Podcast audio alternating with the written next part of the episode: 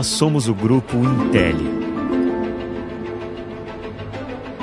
Uma indústria orgulhosamente brasileira, referência nacional e internacional na fabricação de produtos para os setores de geração, transmissão e distribuição de energia e transmissão de dados. Percorremos um longo caminho para chegar até aqui. Cada passo dado no decorrer das últimas décadas é motivo de muito orgulho. O sucesso de hoje começou a ser construído no início da década de 70, com o empreendedorismo de Vincenzo Spedicato, um engenheiro italiano que acreditou no potencial do nosso país e fundou em 1973 a Intel, indústria de terminais elétricos no interior do estado de São Paulo. Eu sempre tive em minha mente que o tamanho de uma empresa é proporcional ao espaço que você dedica a ela na sua mente e na sua alma. Nossa empresa que iniciou suas atividades com a fabricação de terminais e conectores, expandiu de forma consistente seu espectro de atuação nas décadas subsequentes. Nos anos 80, passamos a produzir hastes de aterramento, segmento no qual somos líderes de mercado até hoje. Em 1994, com a aquisição da Copper Steel Bimetálicos, nos tornamos Grupo Intel e passamos a ser uma das únicas empresas do mundo a dominar a tecnologia de fabricação dos versáteis condutores bimetálicos em aço revestido de cobre e aço revestido de alumínio. Mais recentemente, impulsionados pela inauguração da nossa primeira planta de laminação de alumínio, também nos consolidamos como importante protagonista na fabricação de condutores de energia. Inovação, qualidade e diversificação fazem parte do nosso DNA. Hoje, o Grupo Intel é referência na fabricação de terminais, conectores, hastes de aterramento, condutores bimetálicos e condutores de alumínio. Em uma trajetória de evolução constante, crescemos mais de 200% entre 2010 e 2020. Com um parque industrial distribuído em seis unidades Fabris, formamos um time de mais de 1.500 colaboradores responsáveis por um portfólio com mais de 10 mil itens e um só objetivo: garantir a qualidade dos produtos que sustentam a energia do seu dia a dia. Com excelência reconhecida por certificações nacionais e internacionais, como a ISO 9001 e a ISO 14001, atendemos diretamente as principais concessionárias de energia do país Estamos presentes em distribuidores de materiais elétricos em todo o território nacional e exportamos para mais de 80 países. Esse crescimento vigoroso e sólido, que nos enche de orgulho, também se deve ao olhar cuidadoso e especial com cada colaborador. Desenvolver talentos e proporcionar oportunidades de crescimento para que eles permaneçam conosco é um dos principais pilares de nosso sucesso. A alma de uma empresa são as pessoas. Sem elas, é impossível ter uma empresa forte. Responsabilidade socioambiental é outra diretriz-chave em nossa companhia. Comprometidos com a ideia de que progresso e sustentabilidade caminham juntos, Desde 2016, 100% da energia elétrica consumida pelo Grupo Intel provém exclusivamente de fontes renováveis de energia. Além disso, nosso grupo desenvolve e apoia projetos que impactam diretamente as comunidades onde está presente, incentivando a geração de empregos local. Um legado de tradição e inovação nos trouxe até aqui. As conquistas já alcançadas são a base e motivação para seguir construindo uma história de sucesso Renovação constante, aprimoramento e busca por novos desafios é o que nos move a cada dia. Hoje eu sei que na minha mente e na minha alma ainda tem o espaço para caber o mundo. É com os pés no chão e de olho no futuro que o Grupo Intel avança preparado para crescer ainda mais. Uma atuação sólida, responsável e sustentável conectando o presente ao futuro com qualidade, transparência e segurança. Grupo Intelli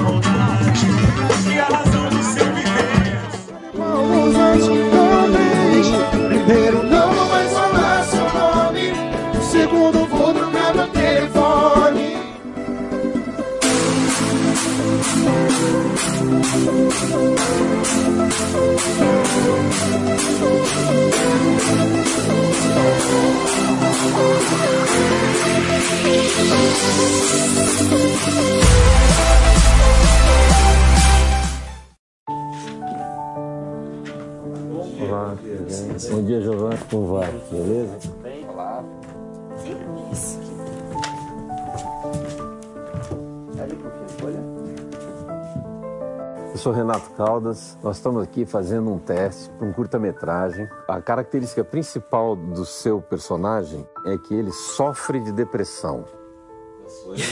Pegou de surpresa agora. Como que você faria um personagem com essa característica? Quando você quiser. Ah, deixa eu só pensar um pouquinho. É, posso fazer um texto? Pode. Posso trabalhar por aqui? Em pé, né? Não posso pegar uma cadeira. Um... Pode. Quer pegar uma cadeira? E tem um tempo, você quer. Pegar uma cadeira, não paga nada.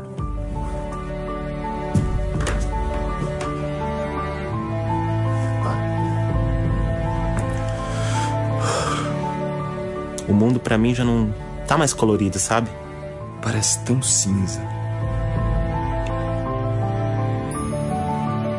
A presença das pessoas me incomoda um pouco.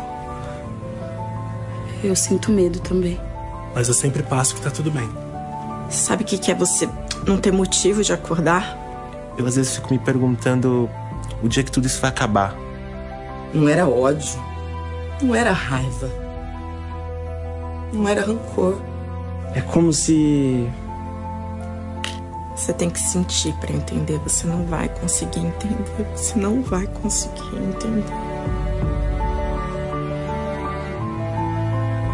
O medo do meu coração parar, talvez fosse até bom se ele parasse. Será que eu tô perdendo a vontade de viver? Bacana. Se isso de fato fosse um teste para um curta-metragem, provavelmente você não seria aprovado, porque o que você nos mostrou foi uma pessoa triste. Na verdade, a depressão é muito mais do que isso. Depressão tem uma série de, de sintomas: falta de sono, falta de atenção, abuso de medicamento, até diminuição de peso. E o que a gente está fazendo aqui, na verdade, não é um teste por um curta-metragem. Tem várias outras câmeras, está sendo gravada por Ai. várias outras câmeras. Ai, meu Deus. É uma ação do Setembro Amarelo para mostrar para as pessoas que depressão não é só tristeza. Milhões de pessoas não entendem a gravidade desse problema. Foi uma surpresa, né? A gente não sabia exatamente o que seria. É um desafio, né? Na verdade, ainda assim, então.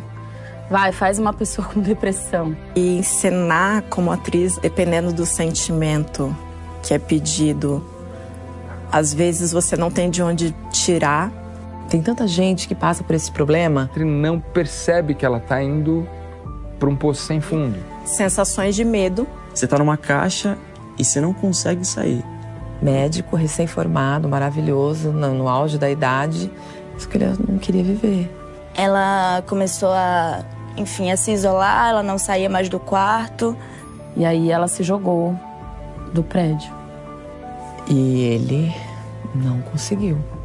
Pro ator é muito lindo, é importante é, trazer é, um assunto tão, não posso, delicado. Muito obrigado. Imagina.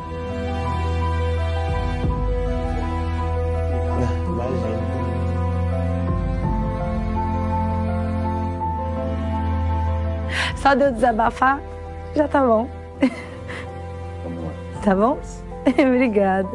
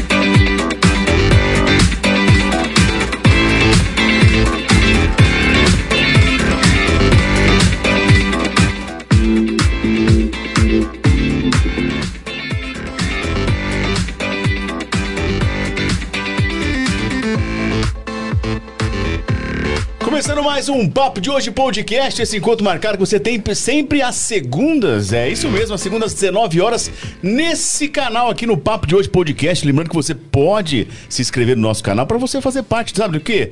Da nossa pergunta aqui, é isso mesmo, do nosso chat. Mande a sua pergunta, mas para isso, se inscreva no nosso canal, tá? E acione o o sininho aí de notificação para que você sempre receba notificações quando houver um material novíssimo, tá joia? Combinado? E aqui em cima tá rolando o WhatsApp, que também pode mandar sua mensagem. Além, claro, do Instagram, no direct do Instagram. Papo de hoje podcast, também no Facebook. Papo de hoje podcast. Participe! Você sabe, agora, desde o do programa passado, nós temos o Papo Reto e o Papo Surpresa. É isso mesmo. Daqui a pouquinho eu conto pra vocês. Job, boa noite. O Job hoje tá falando mais como da cobra. Boa noite, Job. Boa noite. Sem barba? Será que é por só. conta disso? É, eu cortei a minha força agora. Ah, já tem tá. cabelo, agora não tem barba. Vamos lá para nosso papo hoje, bem legal, com muita informação, descontração. Vamos bater papo. Não, e o legal é que o bate-papo já tava rolando aqui fora já, Já, né? Fora já. do ar, várias perguntas, várias questões, enfim, o papo vai ser bacana. Diretor, boa noite, diretor. Hoje vai ser muito legal. Vamos curtir bastante. Boa, diretor. Ana Carolina Bianco, boa noite, Carolina. Oi, boa noite. Oi, galera. Vem bater papo com a gente que vai estar muito bom. Hoje eu sei qual que é a sua dica na hora do café. Então fica quieto. Porque eu deixa te ajudei hoje, né? Coitado. Eu ajudei ela. Você não foi. Eu te ajudei, que que eu é. te ajudei. Bom, daqui a pouquinho tem a hora do café também, que a gente vai trocar experiências do que nós consumimos durante a semana. Um livro, seja uma série, enfim. Daqui a pouquinho, a hora do café. Vamos apresentar o nosso entrevistado de hoje, o nosso bate-papo bacana.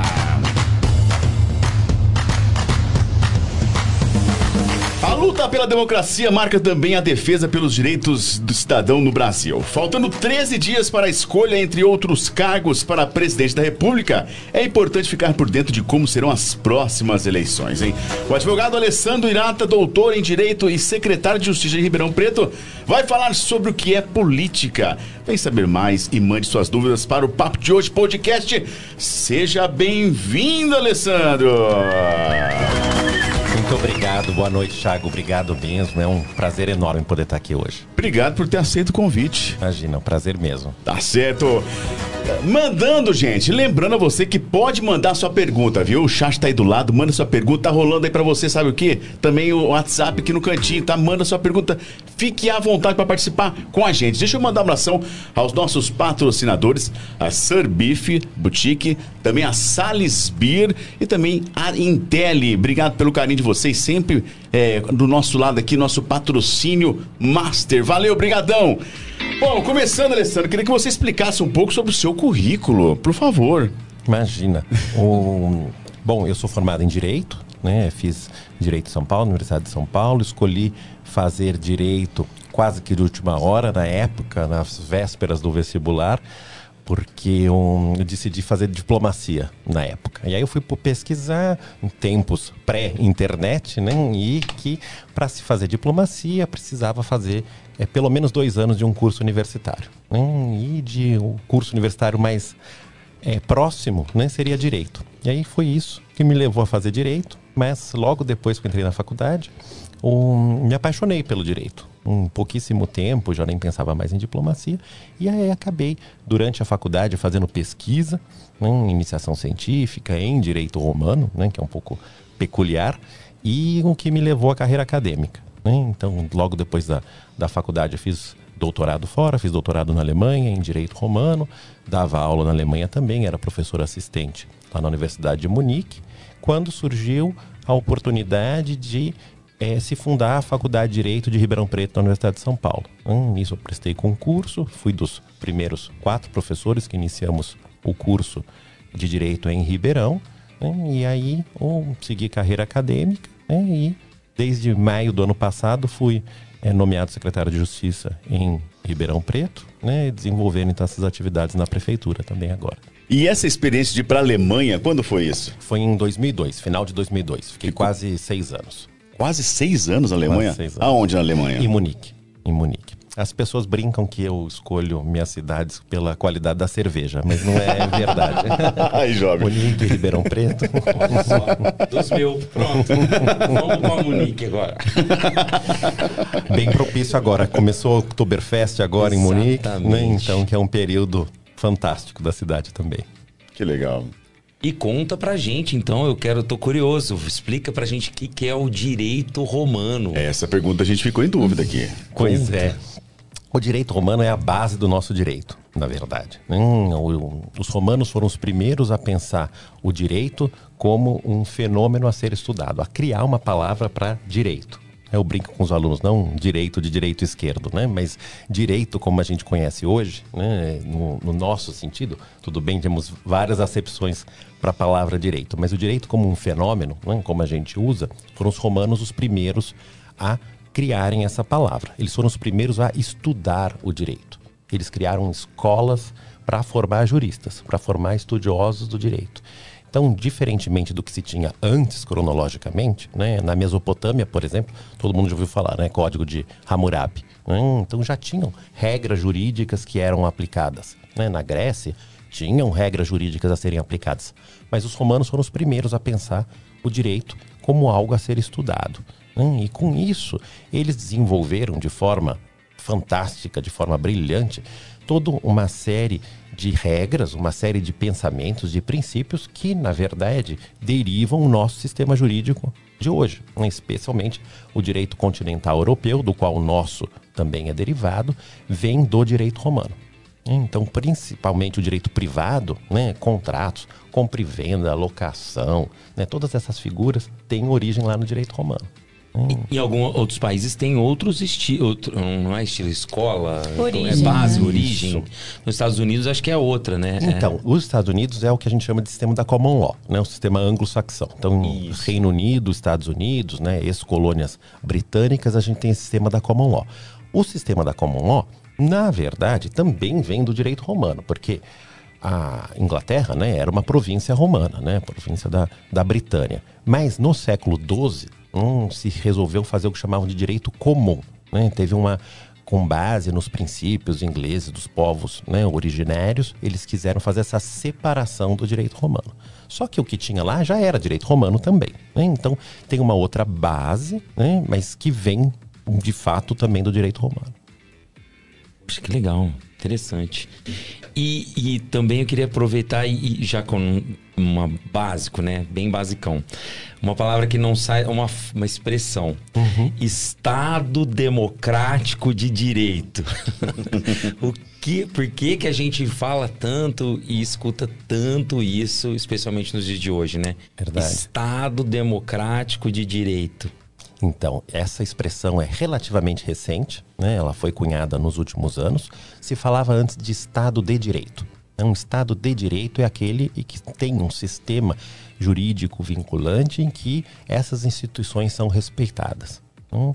E, a partir disso, a partir do, do desenvolvimento né, dessa democracia moderna, contemporânea, se criou essa expressão Estado Democrático de Direito, para se dar vazão de que um Estado de Direito precisa ser democrático. Hum, Um Estado de Direito por si só, né, ele já teria essa conotação democrática de instituições a serem respeitadas, regras que sejam respeitadas, poderes que atuam dentro dos seus limites, né? O princípio da separação de poderes e todos aquilo, os princípios democráticos, mas para se firmar isso se desenvolveu essa expressão Estado Democrático de Direito. É o único Estado que a gente pode aceitar hoje. Hum, a gente não pode aceitar nada diferente disso, que seja democrático, com todas as dificuldades, né, com todas as questões que a democracia nos traz. Né, a gente estava discutindo antes como é difícil né, essa aplicação da democracia no dia a dia, o desenvolvimento dessa democracia, mas é o único, né, já que a gente está falando de história direito, né, quando a gente fala democracia, os gregos chamavam de democracia uma forma de governo deturpada, não era o ideal para os gregos. Né, demos, povo? Então, democracia é a forma de governo em que o povo governa. Mas para eles, para os gregos, na verdade, era, não era uma forma ideal. O ideal seria uma aristocracia, ou seja, que os melhores, né, a elite filosófica, que, que aqueles que são os mais capacitados, que iriam né, governar. Hum, Mas, na verdade, não é possível isso. né? Não pode levar a formas deturpadas. Então, a democracia é difícil, né? mas é a melhor forma que a gente tem, ou a única forma aceitável. Diretor? E. e- Por favor. Não, não. É, é, é porque eu falo assim, a, a gente estava falando, inclusive, da, da Constituição, né? Da formação, né? Acho que quando a gente fala de direito, né? A, a gente pensa que to- os nossos direitos estão previstos, assim como nossas obrigações, porque eu, eu costumo falar da definição, né? De cidadão, que a gente tem um Estado, né, que nesse estado tem regras, que é a lei, e que em que as pessoas que fazem parte do estado têm os direitos e deveres. Só que parece que às vezes a gente tem muito mais direitos do que deveres, ou fica ou uns ou, ou que lá está escrito assim na nossa Constituição, todo mundo é igual perante a lei, mas diria Humberto Gessinger, uns são mais iguais que os outros, né? Na música é, Ninguém é igual a ninguém. então, é, é, e, e a gente estava comentando sobre isso. Eu queria ouvir de você também isso, como que é hoje trabalhar na área de direito, lecionar direito nessa constituição que a gente chama de cidadã e que às vezes ela não é tão cidadã assim. Verdade. Olha, essa é uma discussão tanto teórica quanto prática extremamente interessante. Nós temos uma Constituição que é bastante peculiar. Né? Ela foi feita em 1988, promulgada né, em 3 de outubro de 88, resultado né, de um período de redemocratização, do início da redemocratização do nosso país. Então, quando foi instalada a Assembleia Constituinte, vínhamos de décadas de ditadura. Então, foi um anseio né, prever muitos direitos. A gente tem uma Constituição extremamente longa, mais de 200 artigos, o que é bastante peculiar, né? Todo mundo conhece, né? Já ouviu falar das Constituições outras que são muito mais curtas, muito mais enxutas. Por quê? Na Constituição se pensa em colocar aquilo que é primordial, aquilo que é de mais importante para que a gente tenha um Estado de Direito. A nossa vai além disso. Por quê? Era um momento histórico, né, do final dos anos 80, da redemocratização, em que se previa, né, se queria colocar, pre- queria se prever muitos direitos para se assegurar isso. Hum, ou seja, hum, vamos colocar na Constituição, né, vamos proteger os cidadãos, vamos proteger a nossa população, porque contra um eventual governo autoritário. né? Então era um momento que se podia fazer isso, que se queria fazer isso. mas levou a um certo desequilíbrio. Então, essa sua definição é, é fantástica de direito e dever. A gente sempre né, trabalha com esse binômio. Né? Um correspondente a um direito tem que ter um dever. Né? Então, isso vem sendo pensado, vem sendo estudado ultimamente. Por quê? O que, que chegou à conclusão? Hum, como você disse, Job, que assim, a Constituição não é tão cidadã assim. Né? Ou seja, a gente enfiou lá né, um monte de direitos. Hum, mas não resolve só colocar né, um monte de direitos lá. A gente está vendo hoje que não é tão simples assim. Né? Não basta prever na Constituição. A gente precisa pensar em formas de se efetivar esses direitos. O que ficou claro também é que para a efetivação desses direitos, não basta né, forçar o Estado a prover esses direitos. Por quê? Porque é, existe uma limitação para isso, econômica, orçamentária, né, de diversas formas. A gente não vai transformar a sociedade simplesmente colocando direitos lá. Hum, então, é preciso se pensar, isso tem se discutido, né, dessa ideia de que, olha, precisamos de deveres correspondentes. Deveres para uma sociedade para que a gente tenha cidadãos melhores, para que esses direitos, na verdade, possam ser efetivados. Então, uma bela discussão mesmo. E além de tudo isso, dessa, dessa, de todos esses artigos, ainda nós temos os códigos, né? Que complementam Verdade. todos. Ele explica pra gente aí que também, o pessoal que não sabe. Eu, por exemplo, quais são os códigos que nós temos? Porque a, a, a lei Explique, por Sim. favor. Então, a Constituição, né, a gente. Um, eu sei que é advogada hum, também, então a gente pode falar que existe né, essa ideia, que é a verdade, que a, Constituição, que é a Carta Magna, é a fonte de direito mais importante do nosso sistema. Né? Então ela fica no topo né, da pirâmide que é kelseniana, que é uma expressão que a gente tem, né? o estudante de direito gosta disso. O, por quê? Porque a Constituição é mais importante. Né? Então por isso que essa ideia de que na Constituição a gente vai ter os direitos fundamentais, aqueles direitos que são os mais importantes para aquele Estado, para aquela população. E complementando isso, nos mais diversos campos, então a gente vai ter Código Civil, Código Tributário, Código Penal e por aí vai. Um, um, CLT, né, Consolidação das Leis Trabalhistas, uma série de outras legislações, chamadas legislações extravagantes, né, que estão fora ali, né, ou codificadas, né, que vão complementar todo esse arcabouço jurídico. Né, então, que vão compor esse corpo normativo né, que a gente tem que vai ser aplicado no país. E passando também agora para os meninos, vocês podem me interromper, tá? Às vezes eu me empolgo. Mas, e, e passando também nessa questão, a, eu acho, penso, eu posso estar enganado, você me corrija, por favor, que a, a, Constituição, ela foi desenvolvida, ela foi criada na época pensando que ela pudesse se transformar. Tanto que hoje nós temos, a gente estava comentando aqui, várias e várias já emendas constitucionais. E, e mas isso acaba sendo uma dificuldade? É o deputado tá lá e o senador, o Congresso tá lá para mudar isso mesmo? Que, como que é essa parte que explica para nós leigos assim a gente sabe que tem sabe que eles estão lá para isso ela muda tem as cláusulas que não podem mudar né que seriam as pétreas certo, exato. E, e, e como que, que você acha que nessa parte que ela você acha que a nossa constituição ainda tem solução então na verdade quando se faz uma constituição se pensa em que ela não deve ser mudada, né? Porque existem possibilidades, né? Emendas constitucionais, como a gente viu, a gente tá, tem mais de 125 emendas constitucionais no momento, né? É muita coisa. Por que, que se pensa que ela não deve ser mudada? Porque para se fazer uma emenda constitucional, a gente tem que ter uma maioria absoluta dos votos. É difícil mudar a Constituição. Ela é pensada para não se mudar. Né? Mas hum, a nossa Constituição, peculiarmente, exatamente por ela ser longa demais, né, por ela ser muito detalhada, acabam surgindo situações em que ela precisa ser mudada porque ela precisa ser adaptada. Quanto mais a gente tem, né, mais a chance tem de se tornar desatualizada e de precisar é, atualizações para isso. E a gente tem aquilo que é o núcleo né, da, da Constituição, que são as cláusulas pétreas. Hum, são aqueles direitos que são imutáveis dentro daquela ordem constitucional. Por quê? Porque eles são tão importantes para proteger os cidadãos, para proteger aquela população, que a gente não pode deixar aquilo ser mudado. Né? Direito à vida. Né? Como a gente vai mudar o direito à vida? Tem que estar protegido lá para sempre. Né? Então, essas cláusulas pétreas que a gente tem no artigo 5, artigo 6, por exemplo, né? elas não devem ser mudadas mesmo, elas não podem ser mudadas. As emendas não vão diminuir esses direitos. Se discute numa or- nova ordem constitucional, se tivesse uma assembleia constituinte, né, um novo poder constituinte, se isso poderia ser mudado. É bastante discutível, porque a gente tem direito, direito à vida não pode ser mudado, ponto. né? É um direito humano, um direito fundamental de primeira geração, que está ali, inerente à nossa condição humana. Então, agora, não tem essa discussão né, de se fazer uma nova Constituição. Então, é muito perigoso. O momento sempre. É, o momento não é oportuno. É, muito perigoso. Né? É muito perigoso, porque é, é preciso uma discussão muito grande né? de que se isso.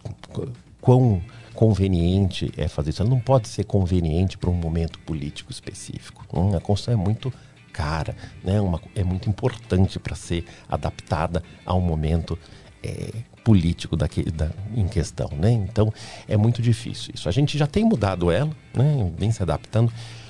Assim, não acho que a Constituição seja, a nossa Constituição tenha um modelo ideal, mas é um modelo que foi feito, né? E é um modelo que a gente teve lá em 88 por causa da Constituição da redemocratização.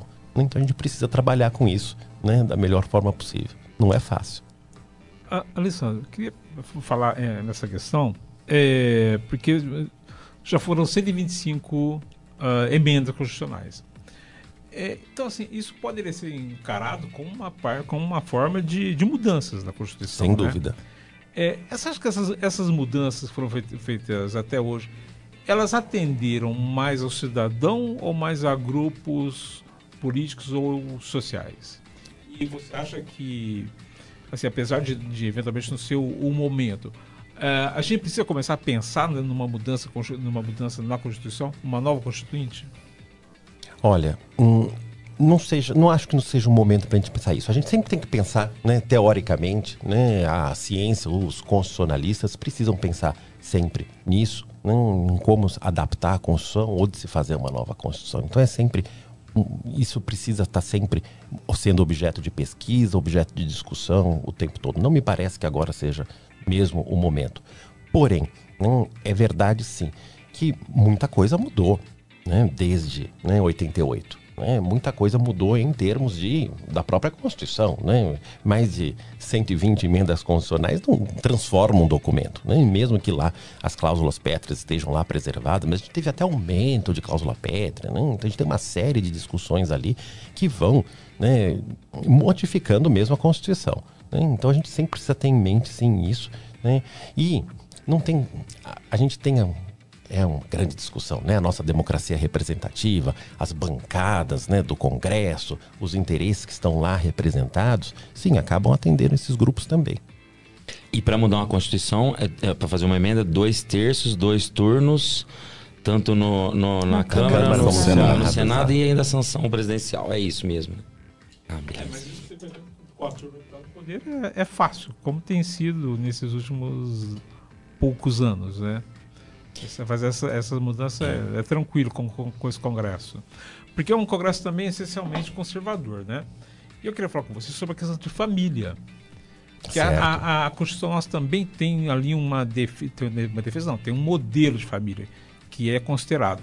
Eu queria ver com você, eh, perguntar a você se como é que você acha, como é que você vê essa, essa família que está que tá prevista lá e se também é algo que precisa ser modificado, precisa ser adaptado a esses novos tempos. Na minha opinião, sim, precisa ser adaptada aos novos tempos. A gente teve, nessa questão específica, um- uma decisão do STF muito importante que criou a união afetiva no, no país. né? Então, peraí, o STF criou a união afetiva? Sim. né? O STF cria direitos? Não deveria. né? A gente, pelo princípio é básico da separação de poderes, né? quem cria direitos, quem cria normas é o legislativo. né? O judiciário fiscaliza, o judiciário é, controla né? e o executivo executa essas normas. né? Uma questão bem simples, de, definindo de forma bastante simples. Né? Isso tem sido muito misturado nos últimos tempos, sabemos disso. Claro, não existe separação de poderes no papel, separação de poderes ideal, são princípios que precisam ser discutidos constantemente e um poder que acaba controlando o outro. Bom, Então, nós temos um Congresso, sim, extremamente conservador, né? o que nos leva à situação que quando que isso vai mudar? Alguém consegue imaginar que vá passar uma alteração de que se possa ter união afetiva no país, né?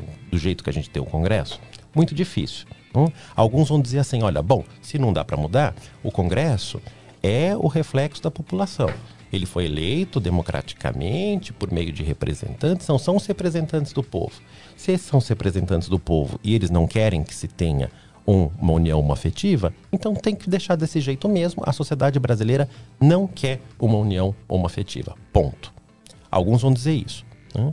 O STF pensou o contrário. O STF fez uma interpretação dizendo que lá, quando se dizia que o casamento é entre homem e mulher, na verdade não, não dá para fazer essa são entre homem e mulher. Homem e mulher são é, é, paritários na, na, na Constituição de 88 e uma interpretação disso é que a união afetiva a gente precisa proteger o direito a minorias e ponto, então é possível a união afetiva. Não vou criticar aqui a interpretação da STF, mas tecnicamente é um pouco difícil da gente entender que a interpretação de união entre homem e mulher pode ser união afetiva também. Né? Mas, a meu ver, a decisão é corretíssima do STF, criando a un- união afetiva. Porque o que, que vai defender quem defende a decisão do STF? Ora, não dá para esperar hum, que se crie uma lei que se altere hum, a Constituição para que se seja reconhecida a união afetiva e que sejam reconhecidos direitos da população LGBTQIAP+. Por quê? Porque essas pessoas precisam ser protegidas. Elas são minorias. Se elas são minorias, elas não vão ser representadas lá no legislativo de forma equânime, porque elas são exatamente minorias. E os direitos delas precisam ser protegidos. Hum? Então, essa é tecnicamente também uma decisão correta. né? E, a meu ver, aí é a minha opinião, né, é muito difícil a gente. é, todas essas situações em que a gente tem esse conflito de poderes, em que o STF acaba criando o direito. A gente pode ter vários temas nesse sentido, judicialização da saúde, judicialização da política, né? então que o STF acaba assumindo algumas posições. Por outro lado, que eu sou bastante crítico em diversas vezes. Porém, nesse caso específico e em outros casos, a gente tem né, a proteção de direitos. né? Proteção de direitos né, de minorias, no caso, mas proteção de direitos para proteger as pessoas. Então é muito difícil ir contra isso. É o reconhecimento de um direito de proteção dessas pessoas. né? Um outro caso bastante polêmico nessa mesma linha, que foi a criminalização da homofobia. né? Foi feita então uma analogia com eh, crimes raciais. né? Analogia no direito penal não tem, na verdade. Mas foi criada essa para um caso específico. Mas, de novo, é a mesma situação. A gente vai esperar que o Congresso, enquanto isso, pessoas morrem. Né? Então a gente precisa, né? o STF precisou agir dessa forma. né? Então eu entendo que a gente tem né, questões teóricas aqui, mas mais do que isso, a gente tem reconhecimento de direitos né? e sem prejuízo de direitos para outras pessoas. Se, se critica assim um possível ativismo judiciário. Isso então, na verdade, esse o que se chama de ativismo é uma necessidade da sociedade. Então, essa é uma grande questão também. Nesses casos específicos, nesses dois citados, né, união homoafetiva, criminalização da homofobia, né, é ativismo judiciário, sem dúvida nenhuma, mas que eu vejo como proteção de direitos sem prejuízo de outros e sem prejuízo da sociedade. né. Agora, a gente não pode generalizar.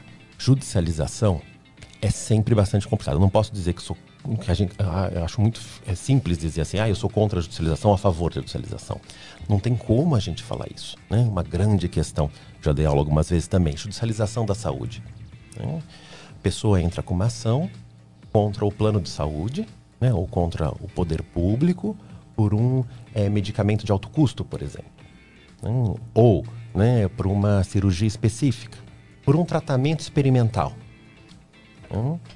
Aí o juiz lá de primeira instância recebe essa ação com pedido de liminar, em que tem um laudo médico dizendo que se não for concedida, a pessoa corre risco de morte. Quem é que não vai dar essa decisão? É muito difícil. né? Eu critico bastante o judiciário, sempre gosto de criticar, não é que eu gosto de criticar, mas eu critico muitas vezes o judiciário. Mas como que eu vou criticar um juiz que recebe ali, né? como que ele vai contra um laudo médico, né? dizendo que a pessoa precisa daquilo? Né?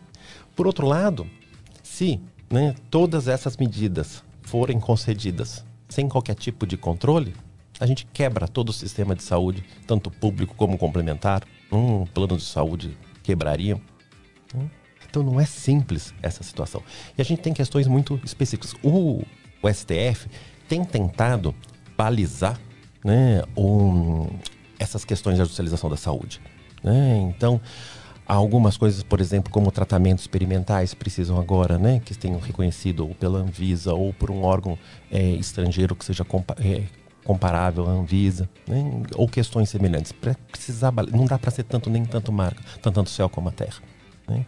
Existem diversas questões ali envolvidas. A gente pode ter erro médico, a gente pode ter é, uma série de questões ali, né, de que né, não tem aquilo, mas é muito difícil. Né? E a gente tem que pensar para o juiz naquela situação do caso concreto. É claro que ele pensa no caso concreto, não tem como ser diferente. Né? Mas a gente tem que oferecer ferramentas para proteger o sistema como um todo. Então, né, a judicialização, ela muitas vezes é uma necessidade, né? ou esse ativismo judicial. Né? O ativismo judicial é muitas vezes a resposta do judiciário para uma necessidade da sociedade. Mas a gente não pode, né? assim como todas as outras questões, extremismo a gente não pode. A gente não pode né, achar que o ativismo judicial é a solução. Ela pode ser a correção né, de alguns problemas, mas é muito complicado também. Você não acha que às vezes o judiciário tinha que sair um pouco de dentro do gabinete investigativo? Tinha um professor que falava muito isso. Porque é fácil receber um laudo, né? E julgar sem ir atrás. Às Daí vezes não, ele deveria sair sempre, na É, verdade. né? exatamente. Sim, sem dúvida. A gente tem. É muito difícil, né? A gente tem hoje, no Brasil, infelizmente, um judiciário bastante distante. Claro que com muitas exceções e tudo mais, a gente não pode generalizar. Mas, de uma forma geral, a gente tem sim um afastamento da realidade. né? Muitos eh, membros do Poder Judiciário, do Ministério Público, com um grande afastamento da realidade. É uma situação que é diversa de outros países, a gente teve, né? um- é muito atrativo né, financeiramente também. Sim, aí você tem que provar três anos de advocacia, você assina e vai prestar concurso, não não tem realmente um- uma É vivência verdade, do outro lado. É verdade, é muito complicado. Por outro lado, eles têm, eles enfrentam situações muito complicadas também, um volume imenso de trabalho. né? Então, é uma, é, precisaria de, um, de diversas reformas, a meu ver, aqui. né? Uma reforma, tanto a gente tem uma, uma ideia de que quanto mais se decide, melhor é a decisão. né? A gente tem um sistema processual nosso com uma série de recursos, uma demora enorme por causa desses recursos, porque o sistema fica abarrotado disso. né? A gente tem. Por quê? Porque a gente tem esse princípio de que, assim, olha, não, tem que ter recurso para tudo e ah, muitas vezes tem três, quatro instâncias na prática, né? Que a gente leva questões para o STJ, para o STF, o STF é abarrotado de questões. né? Não tem muito bem como funcionar um sistema desse jeito. E às vezes os conflitos começam tão pequenos, né? Eu fiquei um ano é, como conciliadora no GEC. Certo. E uhum. aí a gente via assim, coisas tão pequenininhas que iam subindo e se desenrolando tanto. Exatamente, né? E, e- e- e é essa aflição, que se a pessoa acha assim, ah, não, se chegar no STF, que quero levar até o STF, né? Quero levar até o SDJ. Porque acha que vai lá, a decisão vai ser melhor. Não adianta. Uma decisão, né? Rui Barbosa falava, né? é, é, essa decisão tardia não é justiça, né? Uma justiça tardia não é justiça. né? Decidiu lá no STF 20 anos depois, meu Deus do céu, não me serve mais aquela decisão. Exatamente. ainda no, no gancho, talvez, da judicialização e também do STF, você acredita que essa esse ativismo que existe, que eu acho que tem que ter em algumas situações, como você mesmo complementou ali, mas é porque a posição final tem que ser de alguém, né? Eu acho que eu vi isso essa semana, achei muito legal. Alguém tem que dar a posição final e às vezes alguém também precisa é, tomar uma decisão que não vai dar tempo hábil de criar uma lei, fazer tudo aquilo. E, e eu acho que isso é justo, está previsto. Acho que, na, que- porque pelo que eu entendo, a STF é chega lá para interpretar talvez coisas que não conseguiu, não estão tão claras na Constituição. Será que porque o STF não é um cargo de carreira, mas e sim um cargo de até mesmo por escolha política em algumas situações, que fala que tem, no- tem que ter um notário saber, tem que passar pelo Senado e tal, mas a gente Acaba vê sendo- que é, acaba entrando É numa escolha política, sem dúvida. Será que por isso, nessa época que nós estamos vendo essa politização também das coisas, será que é, é- é esse o ponto, talvez, que as pessoas não estão acreditando muito? Pode ser sim, talvez não seja o único ponto, né? Mas a gente tem né, um, um- um extremismo na política, né? Um, uma- um fanatismo né, que a gente tem vivido no- nos últimos anos que tem levado, sim, né? a, a situações como essas. Eu sempre digo para meus alunos, hoje em dia qualquer um na rua sabe o nome dos 11 ministros do STF. Hum, isso, nossa época era tão difícil, né? Pois é. Quando eu en- eu entrei na faculdade em, em 97, né, eu não tinha a mínima ideia. Até eu me formei, eu sabia um ou outro ministro. Né? Não tinha essa importância cotidiana tão grande. Tem diversos culpados para isso. né? Um deles é a própria TV Justiça. Isso que eu ia falar, TV Justiça é uma delas. né? Não, estatisticamente, os votos ficaram muito mais longos, né? porque né, se aparece, se fala e tudo mais. Né? A gente tem esse nosso sistema. Olha, como uma coisa leva a outra. Foi exa- exatamente o que você falou, Job. A- o STF está aí para fiscalizar a Constituição né? e explicar o que não está claro na Constituição. Só que a gente tem uma Constituição gigantesca. Então, praticamente tudo está na Constituição. Então, o STF é acionado loucamente. Né? E o tempo todo. Não é essa a ideia. Uma corte constitucional não pode ser chamada a se pronunciar sobre tudo. E a gente fica pensando, mas será que vai cair naquela turma ou na outra turma? Olha o ponto que se chega. Pois é, e as pessoas Ponto. sabem disso. Né? As eu que nunca sabem. estudei direito, tenho que. Sabe, mas será que cai na turma, aquela turma? Ah, essa turma aqui é mais. Como que fala? Quando é mais. Ou mais conservadora, Mais ou mais liberal. Conservadora, tem outro termo que eles usam também, quando é mais. Ai, eu esqueci. Eu vou lembrar daqui a Não, pouco. e assim, né? As pessoas amam ou odeiam ministros do STF, Ministros do né? STF. Não, não é normal isso. Não é normal. Acho que entrou nesse fanatismo, né? Agora tu, tu tem que gostar, tu tem que polarizar. É, olha, a gente fala, né, que a, que a história é cíclica, né? E a gente observa isso mesmo, né? Eu sou professor de Direito Romano, História do Direito, a gente tem esses momentos históricos que se repetem. Mas é impressionante como a gente chegou a essa situação de um extremismo, de uma polarização enorme né, na política, não só no Brasil. né? Agora, a gente aqui em vésperas de eleição, fica muito claro isso. Né? Mas a gente tem enfrentado isso de uma forma que é muito nociva. Né? Que é muito nociva. Esses extremismos né, só nos levam a, a situações é, extremamente nocivas para todos nós. Virou briga de torcida, parece, né?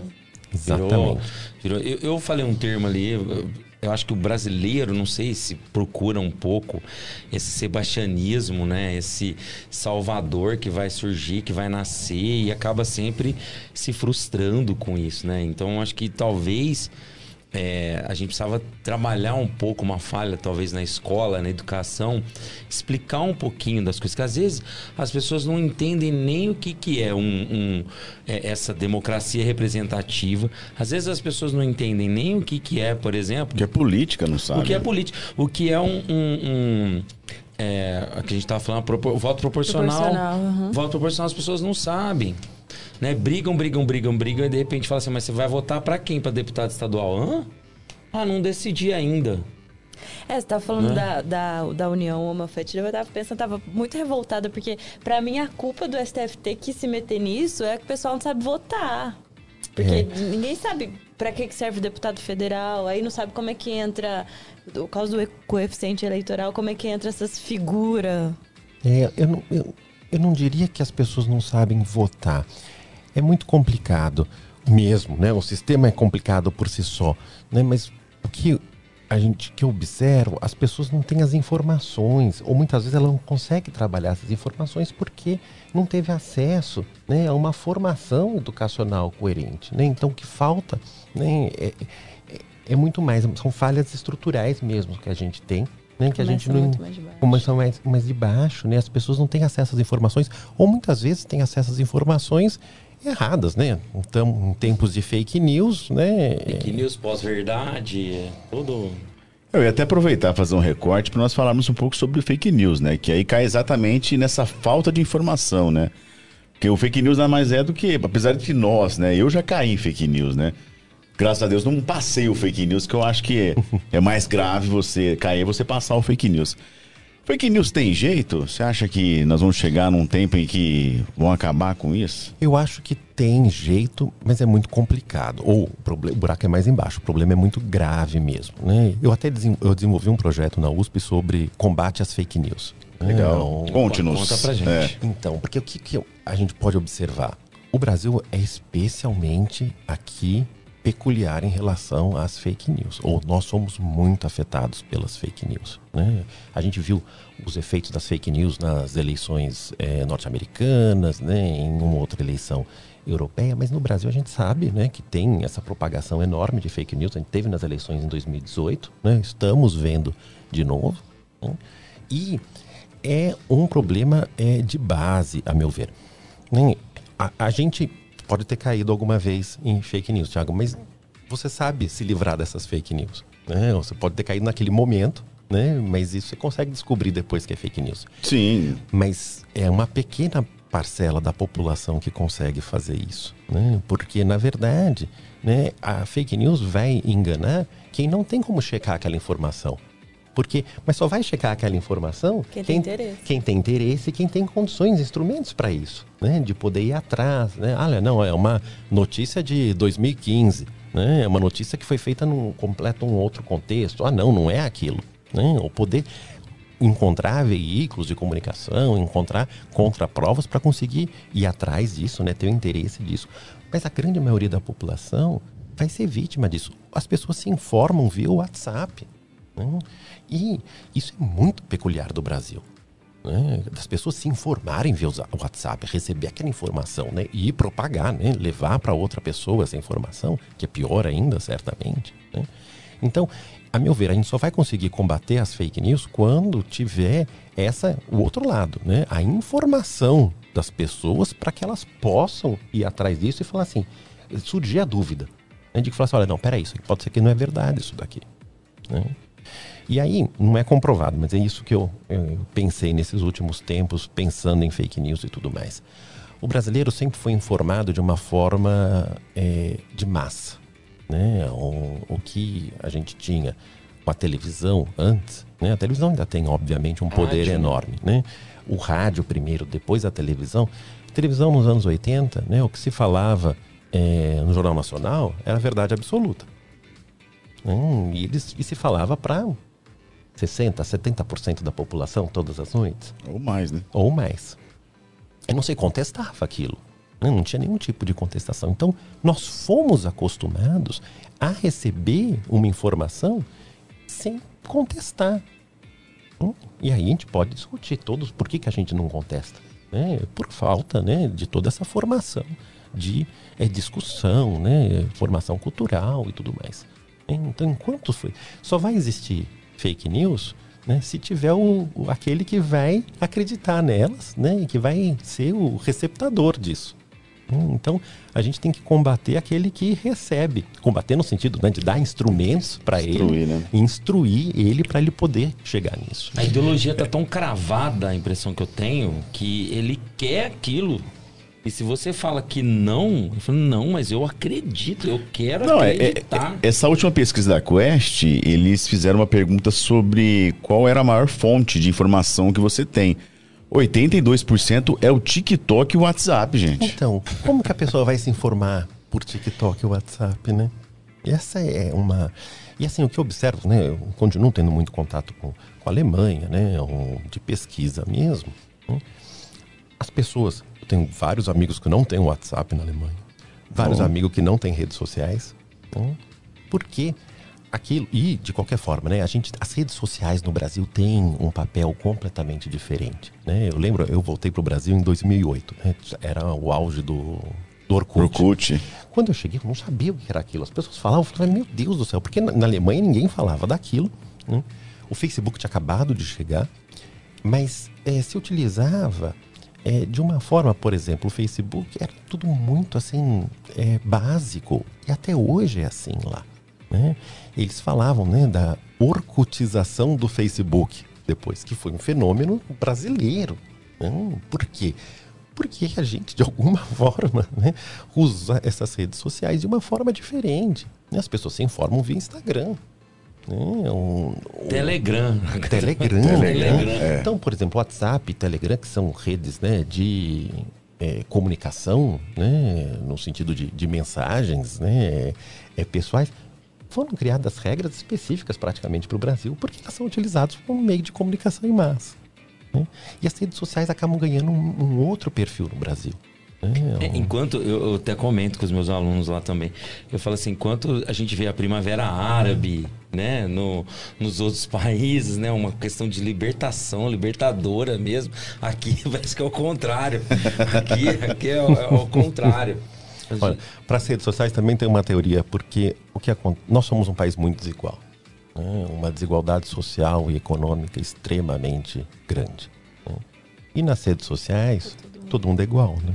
Todo mundo é igual. O marketing vem disso nas redes sociais, né? Fala que você tá na vitrine das grandes empresas. É, o marketing digital Verdade. tem essa premissa, né? É, e aí as pessoas criam, né, quase que uma vida virtual, paralela, né?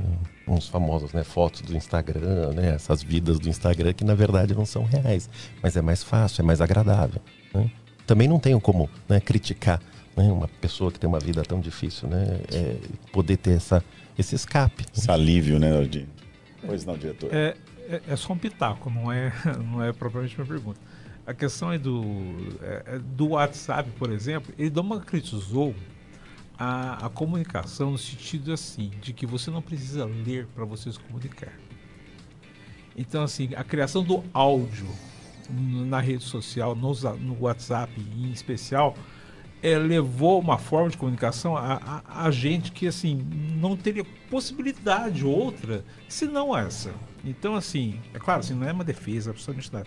Talvez seja só uma constatação de que assim é, isso, por exemplo, a gente, a gente fala porque a gente está assim, numa bolha, uma bolha grande, tudo, mas assim, a gente sabe ler, sabe assim, reconhecer os signos, sabe, sabe escrever, sabe decodificar alguma coisa. Mas assim, para muita gente é uma dificuldade imensa. Você Verdade. é, não- é uma dificuldade imensa você é, é, descobrir que está escrito em duas frases, assim, ver o que está tá por trás daquilo. E o áudio mudou muito isso. Então, assim, o WhatsApp, por esse lado, no, mundo, no, resto do mundo não tem isso. O WhatsApp não tem essa função. As pessoas usam, vocês, vocês já viveram em outros países, usam ah, a escrita. Aqui não, é o áudio. É verdade. A Não, a e tem muitas é coisas muito- boas, né? Tá O WhatsApp isso porque ele tem- odeia áudio de WhatsApp. É, por isso, Eu é. mando e eu, eu detesto receber. Mas Desculpa, assim, mas Cláudio, isso... não mando mais áudio. Não, mas muita gente manda, beleza, a gente escuta. Mas assim, isso é assim, é uma. É uma que tem é uma das- velocidade dupla é, é muito prático, né? Nossa, isso tem piorou velocidade. tudo. mas, mas tem que parar tudo para ouvir, né? Verdade. É, mas assim, isso é uma, é uma coisa que a gente. Assim, vai ser uma, uma discussão ah, longa. Não, e que, olha, também, não, né? tanto as redes sociais como o WhatsApp são fenômenos, né? é, nossos da, da sociedade contemporâneos e que tem, claro, muitos benefícios também, né? É muito prático se comunicar. Eu estava comentando outro dia, quando eu fui para a Alemanha, era dificílimo tudo, eu comunicava com a minha família por e-mail, né? Assim, não tinha, tinha MSN, Messenger, né? Não tinha Skype ainda, né? Então era tudo muito primitivo mesmo, né? Ou então custava muito dinheiro, então não dava, tinha que ser por esses meios. Então comunicava pra gente por e-mail, claro. né? Então é fantástico a gente ter, né, esses, essas possibilidades de comunicação, traz uma série de benefícios. Traz também dificuldades para isso, né? Então são fenômenos, né? Eu lembro muito no- nos anos 90 quando teve essa quando falava muito de globalização, né? E as pessoas falavam assim: "Ah, eu sou contra a globalização". Não dá para ser contra a globalização, é um fenômeno, né, assim, que vai se transformando a sociedade. A gente tem que lidar com isso de alguma forma. É, o que se discutia nessa época, quando falava bastante isso, é que a globalização da forma como, como ela foi feita, né? Sim. Não se pensava ah, em pessoas, e se só, só, só se pensava em questões financeiras. Por esse ponto de vista, sim, foi ok, foi ótimo. Mas assim, de, de- Cultural. É, deixou, deixou um monte de gente de fora dessa globalização econômica e só, só criou, a, a gente na verdade criou muito mais pobres nesses últimos 30 anos, né? Deixa, deixa eu voltar um pouquinho na fake news. Como é que os Estados Unidos é, conduziram essa situação de fake news aí? Vocês sabem? O- Sim, o, não só os Estados Unidos, como outros países, né, têm se combatido essas fake news das diversas formas. O- os Estados Unidos, pela própria característica jurídica deles também, eles têm uma liberalidade muito grande, né, tanto né, liberdade de expressão, eh, dos veículos de comunicação, então existe isso né, de uma forma muito pungente. Em outros países na Europa que tem um controle maior, porque o que acontece? É possível fazer esse rastreamento. Né? Então, esse rastreamento é, é feito e é possível ser feito. né? E aí depende né, dos meios utilizados para isso. né? Quando se tem né, uma menor importância desse contexto, como a gente tem na, na Europa por causa dessas características, né? Então, é, se faz menos ou, ou se acha mais esses problemas, porque também não tem tantos efeitos assim. Né? Mas os Estados Unidos têm criado mecanismos para fazer esse combate e de ir atrás das fake news. A gente consegue rastrear via WhatsApp hoje a origem do, do, do, do material? Dá, dá. Dá? Dá, dá pra fazer. É, é porque assim, vai depender muito das pessoas que estão recebendo, né? Porque a pessoa tem que receber e tem que avisar que recebeu, de onde Ah, veio. sim, sim. Então, ma- mas o que acontece aquela denúncia que você faz próprio via do Isso. WhatsApp, né? É, o, o- o- as, próprias, as próprias empresas, elas criam mecanismos de... Elas têm como é, ver o que é, o que não é. O próprio Instagram, você coloca qualquer coisa de saúde, ele vai te marcar o Covid automático. Então, é, da mesma As forma próprias que é um eleições agora também. Da, Isso, da é. mesma forma que o algo- algoritmo, né? Ele, ele consegue te mandar o- o- alguma coisa, ele consegue ter um filtro também. É, só que assim, o, o- o engraçado que eu vejo também, vou fazer uma constatação, e, e que a gente fala assim, olha, você precisa fazer o, o- checar aquela informação nas agências de checagem. Aí as pessoas chegam pra mim e falam assim, mas quem que checa a agência de checagem? Pergunta difícil. né? E aí tem gente que fala assim, ah, mas você tem que, por exemplo, é, questão eleitoral, que a gente viu muito isso.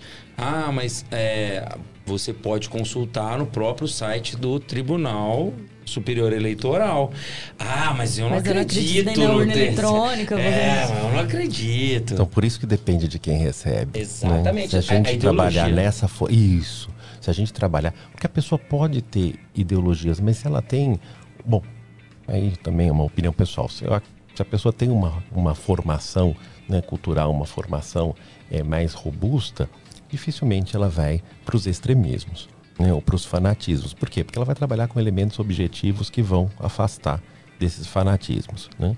Agora, é, de qualquer forma, se a pessoa tem essa, essa formação, ela tem como checar. né? Então ela vai querer checar. né? E aí consegue. É, ou não, ela, ela quer acreditar tanto naquilo Uhum. que ela sabe. No fundinho ali, a pessoa até sabe, mas ah, eu não quero dar o braço a torcer. Ah, isso porque é eu verdade. quero. Também tem isso, Eu sim, quero, claro. é, eu tô desse lado, eu tô daquele outro. Ah, então ela quer. Então, aí fica muito difícil, né? A gente fala. É, esses dias o TSE reafirmou que não pode entrar com celular dentro da cabine de votação. E isso já tá faz muito tempo que tá na lei. E o, o pessoal tava brigando nos comentários e eu falava, gente, mas sai da bolha, não é porque você quer ir lá filmar seu voto. Não, não pode, o voto é secreto e outra a gente tem que pensar lá no interior, do interior que tem É aquele cara que vende o voto, ele tem que provar que ele tem votou, né? provar, Ele tá sofrendo uma ameaça e as pessoas não conseguem sair da bolha, mas é muito pela ignorância. De, Comentários de de redes sociais e de notícias são terríveis, Nossa. né? Meu Deus do céu.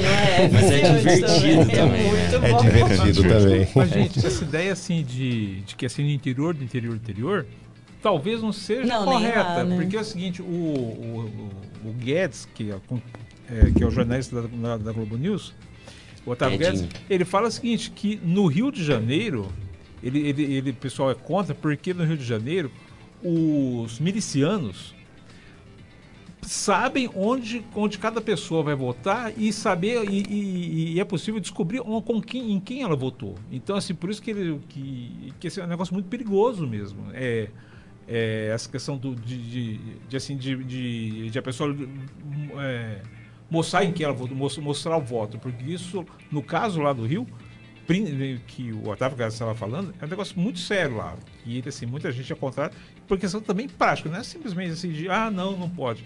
É porque, assim, é porque as pessoas têm medo, e o medo real de serem mortas por conta disso. E, e hoje você também, as pessoas, você te abordam e fala assim: você vai votar pra quem? Na lata, assim, ó. Você vai votar pra quem? Pô, voto é secreto. É. Ah, então você vai votar naquele lá. Porque se você votasse nesse Você aqui, ó, você já tinha gritado aqui que você ia votar nesse. Não, isso Né? é- Chegou um ponto que eu falo assim, gente, eu não consigo entender mais. Esses fanatismos, assim, é, são muito difíceis mesmo. Na eleição do, do Trump nos Estados Unidos, todos lembram, né? As pesquisas maciçamente davam vitória para Hillary, né? E aí eu tenho um, um colega, um amigo meu, na verdade, que é professor lá. e que ele falou assim, olha, teve uma pesquisa que dava duvidoso exatamente naqueles swing states, né, os estados que, Uhum. que podiam virar e que viraram e que foram essenciais, foram aqueles que levaram o Trump para a vitória. Que era uma, uma pesquisa do, salvo engano, do Los Angeles Times, que foi a única que era feita via internet. Por quê? Porque no telefone, que é um, as pessoas não falavam que iam votar no Trump. Né? Então tem todo esse aspecto, né? É o voto vergonhoso que É. estão falando, né? Que talvez as pesquisas não estejam pegando. por causa de- Também estão dizendo isso aqui no Brasil. É, é ver- é vergonhoso, É mas vergonhoso, que reflete é. a pessoa que a pessoa realmente quer, né? É E- envergonhado, né? É envergonhado. Vergon- vergon- é vergonhoso é mesmo, mas é envergonhado. É, envergonhado. Então, Mas- a- as- a- os, o pessoal, os especialistas em, em estatística estavam falando, né? Então, muita gente achando que o, voto envergonhado seria para um candidato, mas que na verdade seria para o outro. Né? Porque quem. Bom, cada um vai achar que é o do outro, né? Porque a maioria estão falando, ah, porque quem gosta, quem quer fala, quem não sei o quê. Então. E realmente hoje as pessoas estão com medo, eu sinto isso. Então, tem pessoas que têm medo de falar, de se manifestar a, a sua questão, com medo de, de represária em, em todos os aspectos. E ambos os lados, tá? Não é só de um, de um ou outro, não. Isso é Mas- importante salientar, é, né? Pra não... é, pra não ter problema. Eu, eu também percebo isso. Então as pessoas estão te julgando, estão te chegando e esquece que o voto é secreto. Né, por uma coisa, por um motivo muito simples, né? Para evitar todo esse voto de cabresto que tinha antigamente, que se bobear ainda tem até Continua. hoje. Tem até hoje. Alessandro, você falou do, do Trump é, e, e ele tem enfrentado diversos problemas judiciais lá nos Estados Unidos. É, e tudo isso, boa parte disso por conta de, de por- porque ele levou documentos que não poderia para casa, escondeu documentos. É, se o, o, o presidente Bolsonaro não for reeleito, é, não for reeleito, é, você acha que ele poderia sofrer problemas como esse? Acha, ou, ou a diferença de, de legislação é tão grande assim que eventualmente ele não, não teria problemas? Ou você acha que ele. Porque muita gente tem falado assim que se ele não for reeleito, ele, ele pode ter problemas. ah, não só pela questão da, do enfrentamento à, à Covid, mas também questões de, ju- judiciais mesmo, em relação à, à legislação nossa. Como é que você vê isso? acredito que seja possível, sim. Né? Os casos do, do Trump nos Estados Unidos, a grande maioria deles, o que a gente pode dizer é que teve abuso do poder, né? E em situações dele como presidente da, da República nos Estados Unidos, né? Teve o episódio, as ligações dele naquele episódio de tentativa de tomada do Congresso. Não, foi né, uma tentativa de tomada, mas aquela é, a não satisfação com o resultado das eleições, né? Então são é, é, são atuações, são posições, são comportamentos né, antidemocráticos, né, com abuso de poder e que teoricamente seriam possíveis a gente imaginar no nosso país também. o, o recém-armamento, então, da, de parte da população poderia ter esse, esse reflexo, né? O, é, existe toda, né, foi né, uma flexibilização né, do, da, do, do armamento para a população, do porte de armas no, no país, e a meu ver ali né, é uma questão de posição, né, um, teve né, essa flexibilização, foi feita de um, como que isso pode ser interpretado, né, mas foi feito de uma forma né, legislativamente é, possível. Você estava citando aqui antes da gente começar o nosso papo que a gente inicial aqui, você falou que na Alemanha, alguns lugares era teve uma tem uma participação mais direta da população em algumas tomadas de decisão. Então, conta pra gente como que é lá e se você acha que nós temos um candidato que é o Ciro Gomes que falou que se ele não conseguisse resolver as coisas, ele ia tudo mandar pro plebiscito. Plebiscitário. O que, que você acha dessa questão? É, é complicado também. Pela, no no nosso ordenamento jurídico, a gente não tem essas previsões muito claras de quando que se utilizaria o plebiscito. Não? Um, o que se tem em alguns modelos de democracia, na Alemanha é um deles, né? nas eleições que eles chamam de comunais, né? as que seriam as nossas eleições municipais, eles são chamados, os eleitores, a votar questões menores. Né, votar questões daquela cidade, né? Inclusive, por exemplo, né, tem um exemplo quando eu morava lá que era a discussão sobre uma nova linha paralela principal dos trens. Hum, por quê? traz uma série de consequências, né? Traria, na verdade, lá um maior acesso ao mais rápido aeroporto, né? Com a construção dessa linha. Por outro lado, né, tem um custo muito grande, vai ter um, um momento, né? Anos de obras que levariam a transtornos, né? E isso foi chamado à discussão da, da população. No final, depois acabou sendo aprovado de alguma forma. Lá era, um, por exemplo, esse caso era uma consulta. O poder público poderia depois falar assim, não, não vamos vamos fazer do jeito que a gente acredita que seja. Mas é um instrumento interessante de se chamar para ter né, esse apoio da população, muitas vezes. Né? Então, são instrumentos que poderiam ser desenvolvidos. Né? Existem professores aqui que discutam, discutem isso, o professor Cláudio Lembo, um deles, que é, nesse, novo, nesse novo cenário nosso, né, com os meios eletrônicos que a gente tem à disposição hoje, que seria possível pensar né, em situações em que a população seria chamada para decidir questões como essa. Né? Plebiscitos são possíveis também, previstos na nossa Constituição, né? um, mas é, tem que se tomar muito cuidado também. Né? Bom, nenhum tipo de extremismo funciona. Né? Achar que a gente vai resolver tudo por plebiscito também não tem como isso ser possível. Né? A democracia representativa ela é um desafio sempre. Né? Os nossos representantes, muitas vezes a gente fica né, insatisfeito com a situação do, do Congresso como um todo, de como que isso é feito, mas é a democracia possível né, para o nosso mundo atual, pelo número da população. Democracia direta nunca teve. Né? As pessoas falam da democracia ateniense. Né?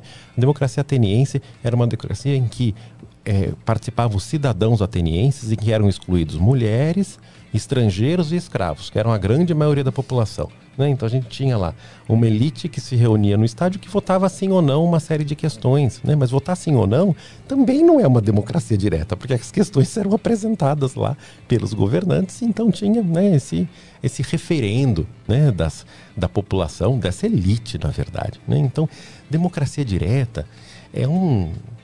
É, soa muito né, atrativo, mas na prática não tem como a gente fazer isso, nunca foi possível isso. Né? O que a gente precisa é que a gente tenha bons representantes que eles possam né, trazer esse, esses anseios da população, essas as melhores soluções para a população. E a, essa. Pode falar, desculpa. Por favor. Para o Iber. a democracia, por favor. Hoje, o Thiago falou, eu tô falando demais hoje. Imagina. Tirou a barba. É, é, é, esse é o irmão mais novo do bloco que veio apresentar com a gente. É. Alessandro, eu queria te perguntar sobre a questão das candidaturas coletivas. É, você acha que elas seriam, de certa forma, mais representativas? Porque elas geralmente vêm, assim, elas são formadas por movimentos feministas, negros, LGBT, basicamente isso. É, como elas funcionam e como você vê essas candidaturas? Então, na verdade, elas não funcionam. Porque o que acontece? Né? Não tem previsão nossa, né, no ordenamento jurídico nosso, para que a gente tenha né, mandatos coletivos. Né? O que, que se faz? Na na, na prática é um, só tem um candidato. Né? Então tem aquele grupo que está com ele, né, formando esse mandato coletivo, mas isso não é possível na nossa legislação. Porque formalmente o que, que vai se acontecer? Sendo eleito, né, tem um que é eleito. Que vai representar aquela que, minoria. Exatamente, que vai, né, muitos uh, daquele grupo vão funcionar como assessores, né, mas isso, ele não tem previsão legal para isso. Né? Então aquele grupo que vai ter que se organizar de alguma forma. Hum, então, é, teria que se ter, para que funcionasse, na verdade, teria que se ter alguma previsão legal para que isso fosse possível. Claro, não diminuindo né, os coletivos que são formados e para causas que são fundamentais para a nossa democracia e para o desenvolvimento da nossa sociedade. Né? Movimentos feministas, movimentos LGBTQIA+, então são essas causas são fundamentais, sem dúvida nenhuma. Né? Mas essa forma, né, que é uma tentativa que tem sido feita né, do, desses coletivos, ela não é prevista legalmente. Então, o que a gente tem né, formalmente é um candidato, como outro qualquer, na verdade, que tem aquele grupo que apoia. Pode contestar isso? Então, não, porque formalmente só tem um candidato, na verdade. Né? E o candidato, por exemplo, quando eleito, ele tem lá um número de assessores que ele pode nomear livremente. Né? Então, muitas vezes, esses assessores são nomeados como membros daquele coletivo. A candidatura é apresentada como coletiva, né? Isso, exato. Ela é apresentada, mas formalmente ela não existe. Uhum. Eu queria perguntar também sobre financiamento de campanha. O... É, foram liberados né, 4 bilhões, 4,9 bilhões para a campanha deste ano, que é um valor 45, 48% maior do que o anterior e é o maior, e, e se somar tudo, tudo que foi liberado desde 2017, desde que foi criado isso, não dá esse valor todo. É você fala sobre, sobre essa questão do financiamento de campanha e também quero emendar uma pergunta. É, se, se há esse financiamento do, do, uh, do Estado para campanha, por que então que não, que não, não seria possível haver somente esse financiamento e se excluir o financiamento de pessoa física, por exemplo, já que há de recursos em tese suficientes, se mantivesse só isso? Não, teoricamente seria possível, sim. Teoricamente seria possível. É que o financiamento de pessoa física, né, ele é bem já limitado em relação ao que se podia antes, que era financiamento de pessoa jurídica. Né? O que se entende por trás de, dessa limitação para pessoas físicas apenas é que a pessoa física, né, um, ela vai ter lá os interesses de pessoa física e não os interesses de uma empresa, interesses de grupos empresariais que poderiam então ali deturpar o sistema eleitoral. Mas por outro lado a gente tem esse financiamento enorme, né, com dinheiro público, né, e em valores realmente descomunais, né.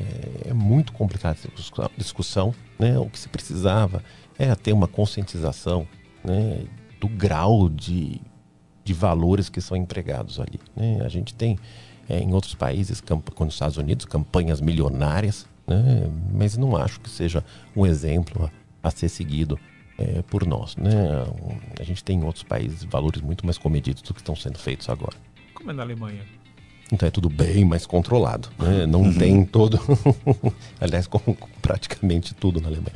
Um, mas não tem essa.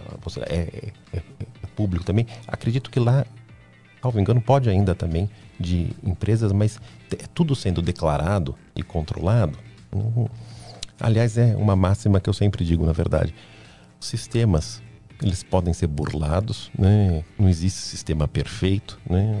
porque são pessoas que vão operar esses sistemas, né? que vão participar desses sistemas. Né? Então, se a gente tem, né? claro, sistemas com mais amarras, que tenham mais é, formas de segurar isso, a gente pode ter resultados mais positivos, mas basicamente as pessoas que operam esse sistema é que precisam de consciência para isso também. É, nem a Matrix é perfeita, né? Então... Exato. É, jovem. Sim, sim. Será que a gente está na Matrix? Às vezes eu fico pensando. Pode é, ser também. É, Vai que, né? Vai que, né? É, e, e, eu ia te perguntar, você tem assistido campanhas políticas na TV? na TV não, confesso que não. Não vi nada esse ano na TV. Não viu os...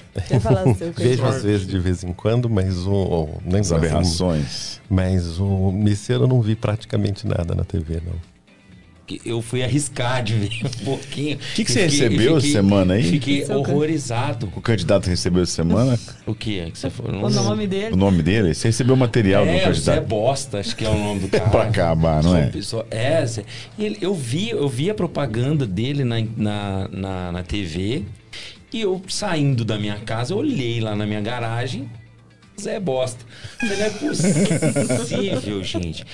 E aí, talvez as pessoas não lembram, não saibam, não entendam que o efeito tiririca né, que infelizmente ou felizmente nós vivemos hoje um, uma eleição que tem a, o coeficiente eleitoral. Né, que muitas é, essas pessoas não entendem partidos. isso. Né? Isso, os partidos têm que ter uma quantidade de voto muito grande para se manter depois, né? Para continuar existindo e sobrar mais cadeira para eles. As pessoas não pensam que votando em um para protestar contra o sistema, eles estão votando exatamente naquele que faz parte daquele sistema. Então eu vi nesse Zé Zé aí é exatamente isso. Um puxador de votos, um né? puxador de votos. Então, é não, é, não é simples mesmo. A gente tem de um lado esse voto protesto, né? Porque muitas vezes, né, um candidato desse é escolhido várias, inúmeras vezes, né, por parte da população que está insatisfeita, né, com o cenário político, com o cenário partidário e acaba escolhendo um candidato de protesto desse jeito, né? A gente tem historicamente isso. E tem essa questão sim do coeficiente e que é fundamental, né? Essa cláusula de barreira é fundamental para que a gente tenha cada vez mais a ideia é essa e é importante que se tenham partidos que representem de verdade né, e que tenham representação em parte da população. Né? Isso leva a essa dificuldade, mas isso é fundamental. Isso é uma das bases, a gente comentou, fico, parecendo que só fico comentando da Alemanha, mas é, é um sistema que funciona. Né? Eles também estão enfrentando dificuldades com o sistema partidário deles agora, mas eles têm uma cláusula de 5%. Né? Só entra no Congresso quem atinge 5% dos votos, o que é muito. Né? Por quê? Para evitar isso, partidos nanicos, partidos que não representem nada, que sirvam né, de é, instrumento para poucos. Né? Isso é, levou. Isso tem funcionado desde o pós-guerra alemão de uma forma bastante é, eficiente, mas vocês devem se lembrar, nas últimas vezes teve uma dificuldade para a formação de coalizão. Né? Dessa vez foi um pouco melhor, mas na, nesse, no último é, governo da, da, Angela Merkel se discutiu muitos meses qual seria a coalizão que fazia. Por quê? Porque se aumentou o número de partidos. Apesar da cláusula dos 5%, eles têm cinco partidos agora no Congresso. Pra gente, né? É fantástico cinco partidos se a gente tivesse. A gente tem 27. Hum. Mas um, cinco para eles acabou, acaba sendo um problema. Porque para se formar os 51%, 50 mais um, fica mais difícil com cinco. Porque geralmente eles tinham três. Depois passou para quatro, agora estão com cinco. Né? Então talvez eles tenham que rever isso. Mas é, a gente está falando de um sistema né, que funciona muito melhor. Eles já, já superaram a falta da Merkel ou ainda não? Olha, é uma questão difícil, né? Um, porque ela teve um, um, governo muito longo né? e extremamente bem sucedido. Né? Ela foi um, ela se desenvolveu de uma forma, né? No, quando ela foi, eu estava na Alemanha quando ela foi eleita. Né? Então teve um, um, choque quando ela foi eleita, né? Porque o, se trocou, né? O que se tinha era uma outra coalizão, coalizão da SPD, que são sociais-democratas, com os verdes, né? teve oito anos de governo Gerhard Schröder, e se foi para uma coalizão conservadora, né? e um que é da que era da da CDU, que é, o, é o, a democracia União Democrática Cristã da Merkel, e com o Partido Liberal, que na Alemanha, infelizmente, tem a sigla FDP, que para a gente é sempre complicado. Bom, uhum. aí um, então era uma, era uma mudança de paradigma. Então muitos né, não a conheciam, ela era uma pessoa pública, mas ela era muito ligada ao Helmut Kohl, que tinha sido chanceler, né, chanceler durante muito tempo. Então foi um grande choque. E, a meu ver, ela se desenvolveu de forma fantástica e foi a grande liderança na Europa todos esses anos. É. E o Olaf Scholz, que foi eleito agora, é, num momento tão difícil, né? Momento de guerra na Europa, né? Então é, é muito complicado mesmo. E a sombra dela, né? Também, Sim. né? Que ela ela brilhou muito ali, né? E ela, de uma forma muito alemã, de que se passagem, se afastou completamente, né? Então ela não, não dá entrevistas, ela não se pronuncia em nenhuma questão, como tem de ser mesmo. Deixa eu entrar num assunto um pouco mais, né? Questão da urna eletrônica, né? Certo. Qual que é a sua opinião em relação à urna eletrônica e essa questão dos militares aí querendo é, é, colocar agitar. um pouco, é, agitar e, e, se dá a eles o poder, tira o poder. Como é que você vê tudo isso? Não, meu ver é um grande retrocesso a gente discutir, rediscutir agora na eletrônica. Né? A gente tem comprovações claras de que em todas essas eleições tem funcionado de forma exemplar, né? um sistema que tem sido utilizado né, de forma ampla. Um, nós temos um número enorme de eleitores né, que tem funcionado muito bem. Né? agora tem essa, né, essa contagem paralela dos militares. Né? Isso é ruim, né? É ruim, é ruim porque põe em discussão a segurança do sistema ou se discute né, uma questão que já completamente superada. Muito pior era o voto em papel, meu Deus do céu, o que se fazia em voto em papel no Brasil durante tantos anos, manipulações por voto de cabresto, né? É muito mais fácil controlar um voto de papel, de, de fraudar o voto de papel. Imagina, todo mundo lembra, ficavam né, noites e noites contando voto e fiscal de partido em, no, no, nos Não, decifrar assim, a letra, né? Complicado. Eu costumo brincar, eu falo que só tem duas coisas que funcionam muito bem no Brasil. Uma chama urna eletrônica, o voto, e Receita Federal. um é onde o pessoal da política entra, é a porta por onde eles entram, outro por onde entra o recurso que eles vão usar lá depois. Ô, Jovem, tem uma per- funciona demais. Tem uma pergunta no chat aí, né? Tem, tem. Deixa eu dar uma lida aqui, hein? Vamos lá. Do meu grande querido amigo, Ronaldo Persone Mazzoni, hein, Ronaldinho? Saudade de você, cara. Não te vi lá no Ganso, achei que eu ia te encontrar, mas na próxima a gente se encontra. Boa noite. Qual foi o critério usado para análise da ação do Lula em descondenar e liberá-lo para poder participar do pleito eleitoral? Questão Lula. Exato. Né, o que se teve ali foi uma decisão de anular né, o processo. né? Então não é que ele não foi condenado. Né? O que se tem aqui que se considerou que aquele processo foi viciado em relação né, às provas coletadas, em relação à condução do processo pelo juiz na época. né? Então é diferente. né? O, que, o que levou à prescrição de alguns crimes, né? mas não é né, essa inocen- inocentação que tem sido promulgada também. Eu acho que, que todo mundo que estuda direito tinha que ter isso na essência, tirando a parte política, porque foi um, um- um processo maculado, né? Eu lembro quando eu Foi um entrei- processo maculado, Quando eu exatamente. entrei no direito, no- na faculdade também tinha um professor de direito constitucional que, que dava o exemplo de um, de um, de um processo que não, não tinha, que era maculado, que era o de Jesus Cristo, o jeito que eles julgaram Jesus, com tudo muito maculado. O que, que é um processo Não. maculado? Por favor, explique pra gente. Não, com, com, com falhas processuais. O, processo do Lula não, poderia ter sido julgado em Curitiba, por exemplo. Exatamente. Não podia é, o juiz ter colaborado na produção de provas. Também. né? Porque pode, muitas vezes parece isso uma bobagem, né? porque as pessoas estão imbuídas né, da, do sentimento político, do sentimento é, propagado. Né? Não é uma, uma defesa aqui né, do réu do caso, né, e hoje candidato, mas assim, o processo não pode ser maculado. O processo precisa ser feito Devido ao processo o devido legal. processo legal não é uma frescura. Né? Existem alguns princípios, né? no caso um princípio processual, mas um princípio constitucional. né? Existem princípios constitucionais, eles não existem à toa. né? Um processo em que se tem né, eh, o juiz que produz provas, né? um processo que não tem todas as suas etapas isentas como ele deve ter sido, como ele deve ser feito, né? leva a uma deturpação do sistema. Hum, não é um processo para A, para B ou para C. Ele não pode ser maculado nunca. Hum, por quê? Essa insegurança, né, ou essa não, essa insegurança jurídica no Essa caso, né? também, né? Exatamente, não pode acontecer, porque senão é o sistema jurídico como um todo que nos leva a uma insegurança enorme. É, o que, o que às vezes para mim né? fica difícil de entender é assim, ó. Vamos ver se vocês.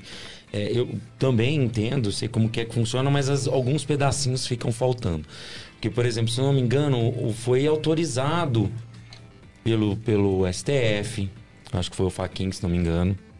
Né? Depois foi feito, passou por uma instância, duas instâncias, três instâncias, chegou lá em cima, depois teve que recorrer. Então demorou tanto tempo assim para perceber que estava errado.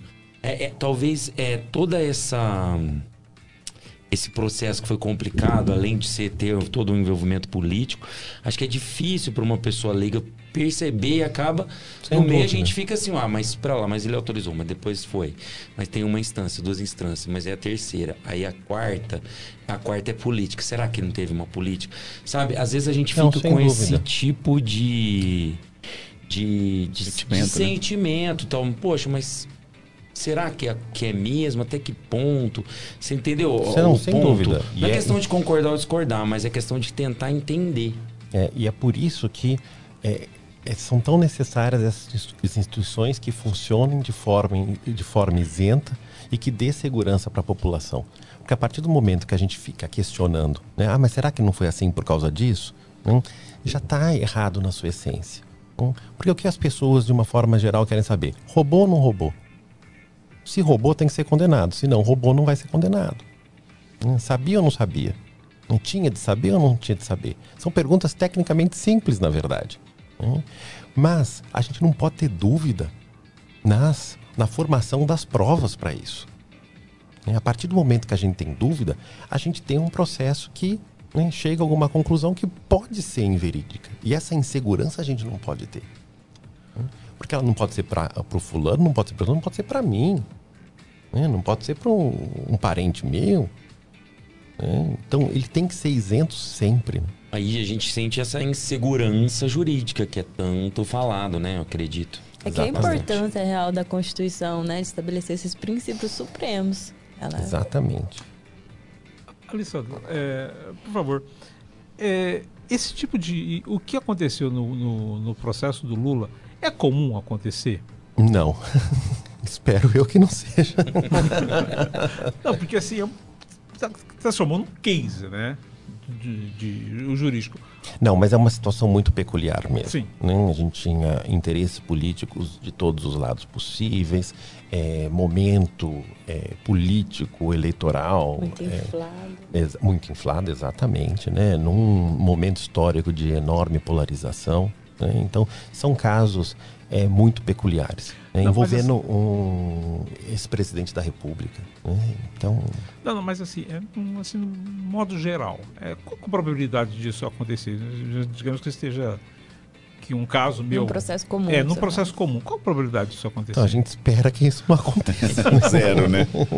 a gente espera que seja zero. Né? As pessoas são falíveis, né? O Sim. sistema é falível, né? mas a gente espera que não, não pode ter, né? por exemplo, né? essa é, colaboração entre Ministério Público e Judiciário no momento em que é, para a produção de provas, por exemplo. Hum, A gente espera que isso não aconteça, que não aconteça. Perfeito. Mas é Certo? complicado, né? Nossa senhora. Mas Não, é o que você falou, né? Gera esse sentimento, né? Será? Gera, Será gera. que é, né? Então, e é isso mesmo. E todo sistema é falível, né? A gente sabe, obviamente, nessa perfeição não, não existe. Todo sistema é falível. E por isso que a gente precisa que ele seja o mais isento possível. A gente tem que ter, os- no caso aqui, né, de- do sistema judiciário, a gente precisa do devido processo legal. A gente precisa que esse processo seja né, o mais isento possível. A gente não pode ter dúvida. A gente- se a gente tiver algum tipo de dúvida, a gente não pode condenar. É, então, aí é difícil, né? Uhum. Falar aí, a gente chega lá em cima e a pessoa fala assim: ah, mas eu tenho 20% aqui, ó. Esse aqui 20% é meu. Eu faço o que eu quero. Ah, mas olha lá, o outro indicou esse, esse, esse, esse, esse. E a política entra de novo, né? É, é- é a- essa polarização. Então é, é difícil. Por isso que a gente precisa estar sempre se informando o máximo possível. Tem que acreditar, mas ao mesmo tempo a gente tem que ficar com um pezinho Sem dúvida. sempre atrás, né? Professor, eu queria que você falasse, você fala muito em ideologia, esquerda, direita, centro. Eu queria que você falasse sobre o que é ideologia, é, o que, que as pessoas precisam pensar é, sobre ideologia. Porque eu lembro de uma, de uma professora que ela falava assim que ideologia é aquilo que toda a visão da gente. É, a partir, é, é o óculos pela qual a gente vê a realidade. Queria que você fala sobre isso. Para as pessoas, de repente, assim, sa- saberem um pouco mais sobre o que é, para que serve e como, e, e como ela acontece na, na sociedade e também do ponto de vista do direito. Não, sem dúvida. É fundamental a gente discutir isso, né?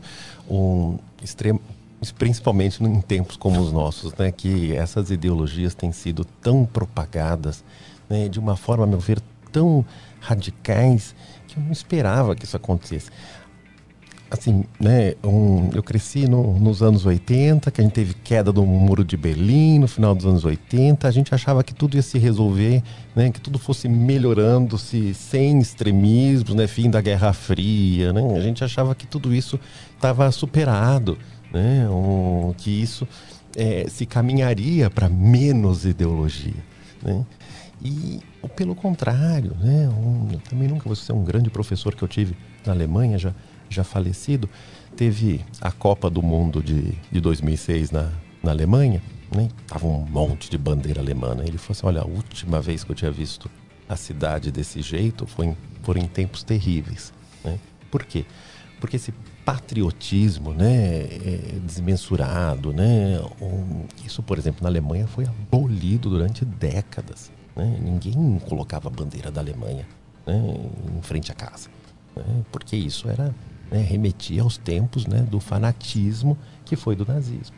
né? Então, esses tempos extremos e a gente tem voltado para isso. Né? É, porque a gente tem essa coisa né, do, do que o é, que o patriotismo é só positivo, né? E na verdade não, né? Porque a gente tem esse, esse extremismo é muito ruim.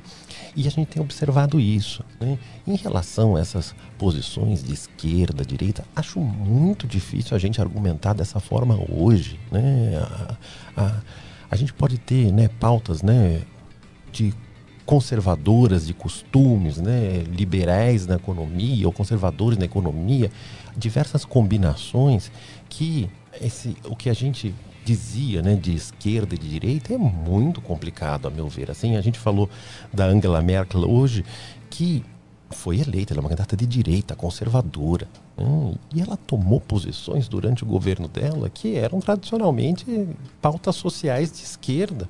Né. Então, mesmo na Alemanha, que a gente tem né, claramente essas posições, né, os partidos têm essas posições muito mais arraigadas, hoje é muito difícil a gente falar de pauta de, de esquerda ou pauta de direita.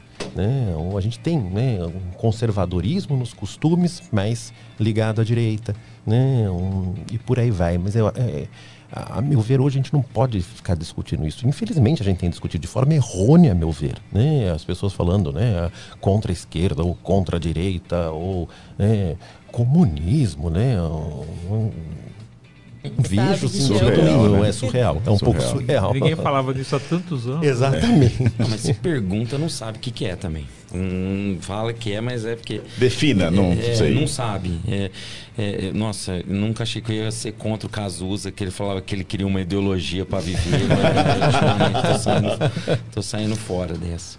Deixa eu ler uma pergunta aqui do meu querido Celson Roberto Pelizaro, grande Celtão. Sou seu fã, você sabe disso, né?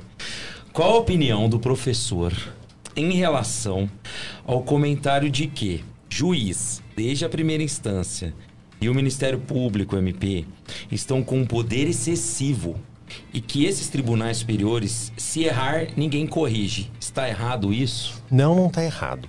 Muito complicado mesmo. Vem também um pouco a questão do ativismo judicial que a gente teve. Né, o Ministério Público foi criado com nesse formato pela Constituição, usar como exemplo o Ministério Público, pela Constituição Federal de 88, atribuindo muitos poderes a esse Ministério Público. Né?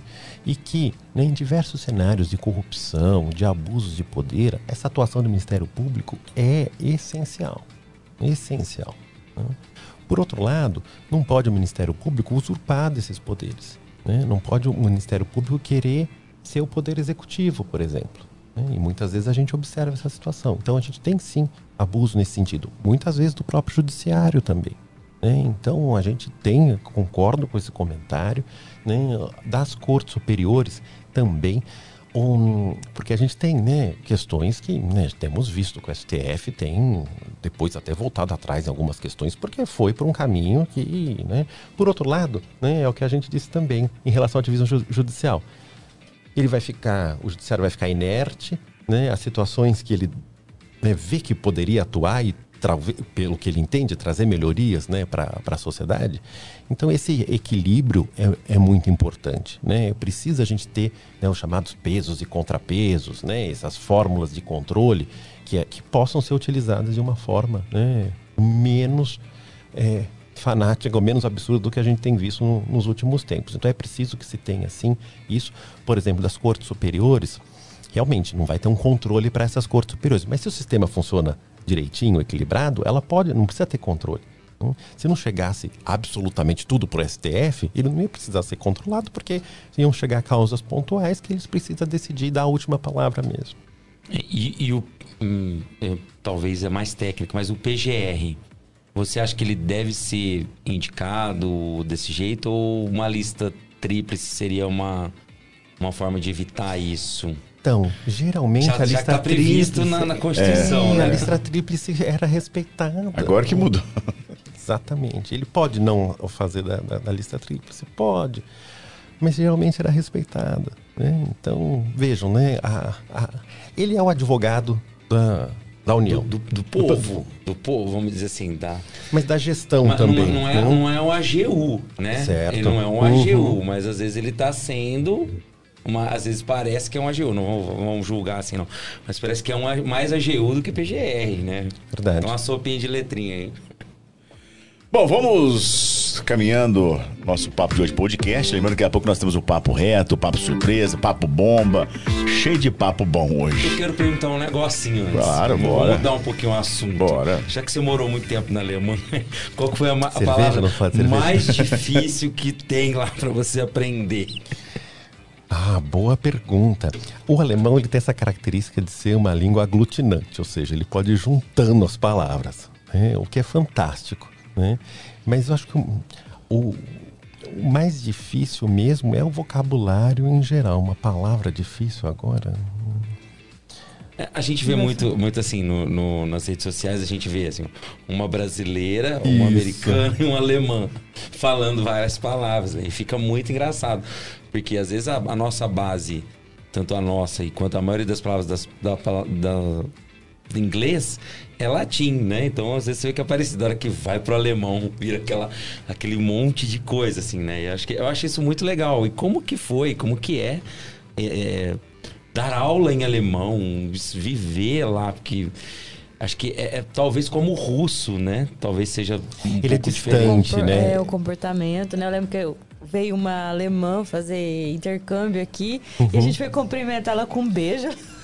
É, é verdade, essa questão assim, eles não são touch, né? É tudo assim, tem uma distância é, física, né? Nós latinos a gente tem, né? Essa do abraçar, do, do beijar, né? Que pro alemão é, é complicado, né? Mas assim, eu me adaptei muito bem, assim, dei muita sorte, eu acho. Foi muito boa nesse período, até hoje eu gosto demais de lá. O Munique é uma cidade fantástica, tem um milhão e meio de habitantes e um, é a terceira maior cidade da Alemanha, né? Então, apesar de ser uma cidade né, perto das nossas, né, não é tão grande o número de habitantes, mas tem um- uma oferta cultural gigantesca, né? E o povo alemão tem essa coisa do ser frio, né? É, ou essa fama de ser frio.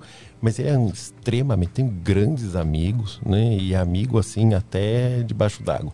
Né? Então eles são bastante profundos, né? eles são muito sérios, sérios no bom sentido.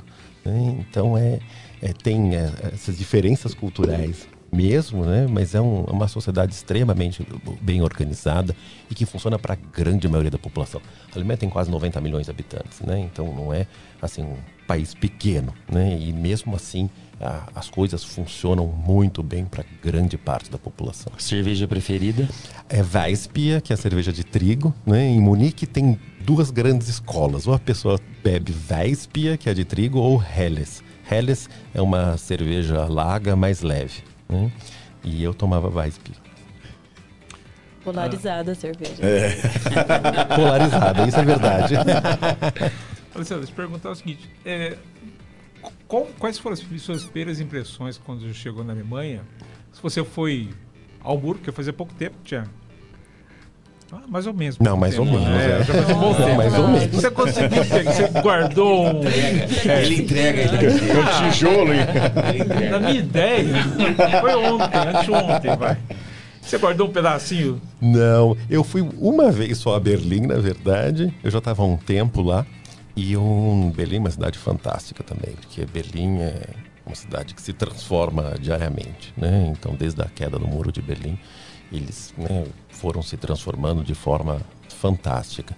Mas não, quando eu fui para Berlim já tinha, já estava tudo extremamente comercializado, esses pedaços nem tinha mais para a gente poder é, é, comprar. Mas um, eu fui a primeira vez que eu fui a, a a Alemanha, foi já para Munique, coincidentemente, mas foi durante a minha faculdade que eu fui estudar alemão. Fiquei dois meses lá e depois eu fui para fazer o doutorado e para morar é, mesmo mais tempo, é, dois anos depois, né? Então eu já conhecia um pouco a cidade, mas é, é muito disso, assim, é uma cidade, é uma sociedade que funciona muito bem. Então é fácil se acostumar com uma sociedade que, que trata tão bem as pessoas também.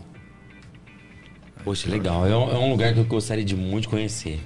Tá na tua pelo- lista? Pelo poder, eu acho que, que a Alemanha hoje tem um poder muito grande mundial. Ela é a maior é, a potência que a gente tem ali dentro da, da, da Europa, né? É verdade, ela acabou centralizando E o poder tem- da União Europeia. O Europeu tá na mão dela, tá tudo ali, né? Eu- E eu, gosto muito, eu sempre admirei muito a Angela Merkel, que a minha pronúncia no alemão não é muito boa, não. Só, só eu co- eu copio algumas coisas no Google Tradutor ali. Mas eh, eu acho que é um lugar maravilhoso. Eu quase fui pra Colônia uma vez. Bela cidade. Mas não, não deu certo, não deu certo. Aí a outra cerveja é Kölsch. É? Kölsch Ó. parece o nosso chopp, na verdade. ela é ela é mais, mais levinha, levinha. copinho pequeno, porque na Baviera, em Munique, é meio litro é o menor copo, né? E o... É, lá não é brincadeira não, né? É, ou a caneca de um litro. E, o... e a Kölsch é parecida com o nosso chopp, é 200 ml. Eu falo na cerveja alemã, eu penso num- na, numa stout, né? Que a gente fala que é a mais. Então, tem pouco.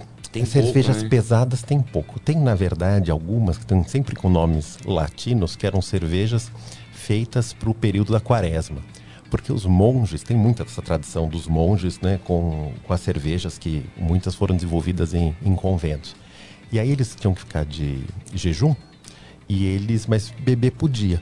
Então se desenvolveram essas cervejas, são Stark Beer, né, que é uma cerveja forte, tem teor alcoólico de 14%, né? É. Beleza. É terrível. E um gosto assim é um pouco estranho, na verdade. Aí elas têm nomes assim, Picantus, Triunfator, um, e um e elas elas são fortes mesmo. E, e tem algum costume da Alemanha que você absorveu? Ah, eu não. Bom, mas as pessoas usam agora, principalmente depois da pandemia, né? De não entrar com sapato dentro de casa, né? Deixar sapato para fora de casa. Ou, ou, né, quando entra, isso acabei absorvendo também. Bom, e outras coisas. Na verdade, eu me identificava com muitas coisas, assim. Eles são extremamente pontuais, por exemplo, também sempre fui. Então era muito fácil, assim, fazer essa adaptação. A cerveja também não é mau costume, não. Foi simples. Muito bom. Vamos para os quadros. Bom, vamos para os quadros. Agradecer a todos que estão aí curtindo o nosso Papo de Hoje podcast. Vamos com a hora do café. Todo mundo já preparou a sua Ah, dica? ah, só, só- só- só um aviso, desculpa. Claro, pois não. É que assim, eu apaguei, o pessoal talvez veja que foram, algumas mensagens foram marcadas. Que a Ah, os gente- robôs, são os É que a robôs. gente foi aqui. atacado. Normal, é normal. Então só avisar que isso não tem censura absolutamente. Entrou o assunto eleição, os robozinhos entram. Eles surgem. Bom, gente, vamos lá então com a hora do café. Nesse momento a gente vai compartilhar o que nós consumimos durante a semana. Seja um livro, uma série, enfim, qualquer coisa. E hoje eu vou pegar de surpresa Ana Carolina Bianco. Por favor, Carol, o que você vai compartilhar com a gente a hora do café de Então, minha hoje? dica é sensacional, já agradecendo que essa semana eu fui lá ganhar minhas minha massagem nos pés, que a Nossa, Flavinha presenteou todos nós. E Eu não imaginava que. ainda não foi, eu tá não imaginava, não imaginava isso, Alessandro. Todo mundo chegou aqui, foram fazer uma massagem, um dormiu, o outro ficou extasiado. O Cláudio é mais frio. Falou, é, muito bom. Simples. Ó, não, mas a minha, novo. di- a minha dica é presenteiem as pessoas com uma massagem nos pés.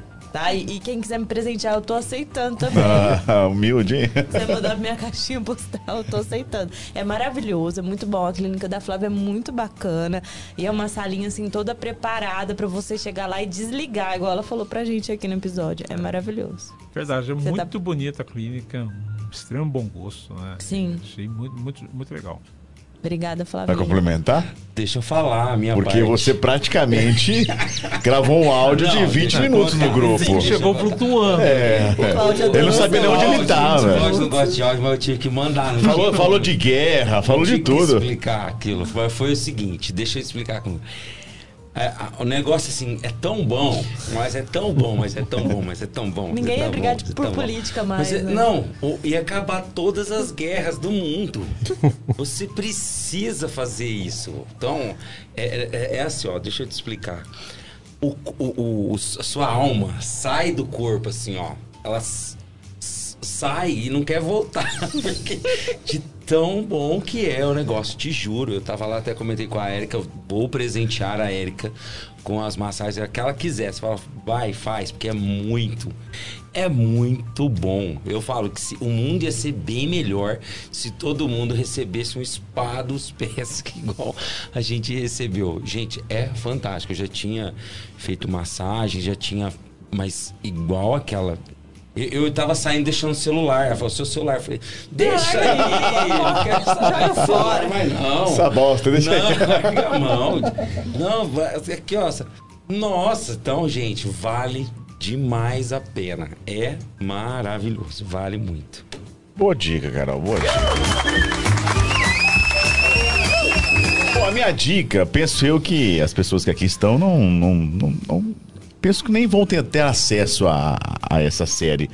Eu estava lá em casa no sábado e falei, ó, vamos assistir alguma série diferente. Você pegou. E fui assistir a série do Adriano Imperador, gente, um jogador de futebol. Foi feita uma série, né? um- são relatos, uma entrevista que foi feita com ele. E ali conta toda a trajetória dele. Saiu na- de uma família pobre da favela eh, quando jogava no Flamengo, foi pra Itália, se transformou em imperador, perdeu o pai, voltou pro Brasil, jogou no Flamengo, no Corinthians. E ali conta o tanto que eh, esses jogadores eh, eh, não têm preparo para as oportunidades que chegam para eles em relação a, dinheiro e a clubes do exterior. Ali conta o quanto ele sofreu em relação eh, por ser negro, em relação por ser pobre na Itália. Enfim, vale muito a pena. Chama Adriano o Imperador. São quatro episódios. É pequenininho, vale a pena, gente. Tá no, se eu não me engano, tá no Prime Video. Prime Video, Adriano o Imperador. Essa é a minha dica. Diretor, qual que é a sua dica, diretor? Por favor, compartilhe no seu Netflix pessoal aí. Não, foi da Netflix Claudio mesmo, Flix. viu? É, Claudio Fix. É, por mais incrível que pareça, é, é o seguinte, eu, eu vou pegar uma cola porque a minha memória de um peixe é a mesma coisa. Nossa! É praticamente a. Pós-Covid. Não, É. pior que não, já era ruim, agora foi, tá, tá cada vez pior. É, chama Alzheimer. Exatamente. É que é alemão. Mas eu, mas eu, é, mas, Vamos aproveitar mas- o espírito alemão mas é um- aqui. mas é um Alzheimer que chegou bem antes, viu? tá, uns dois, três anos antes.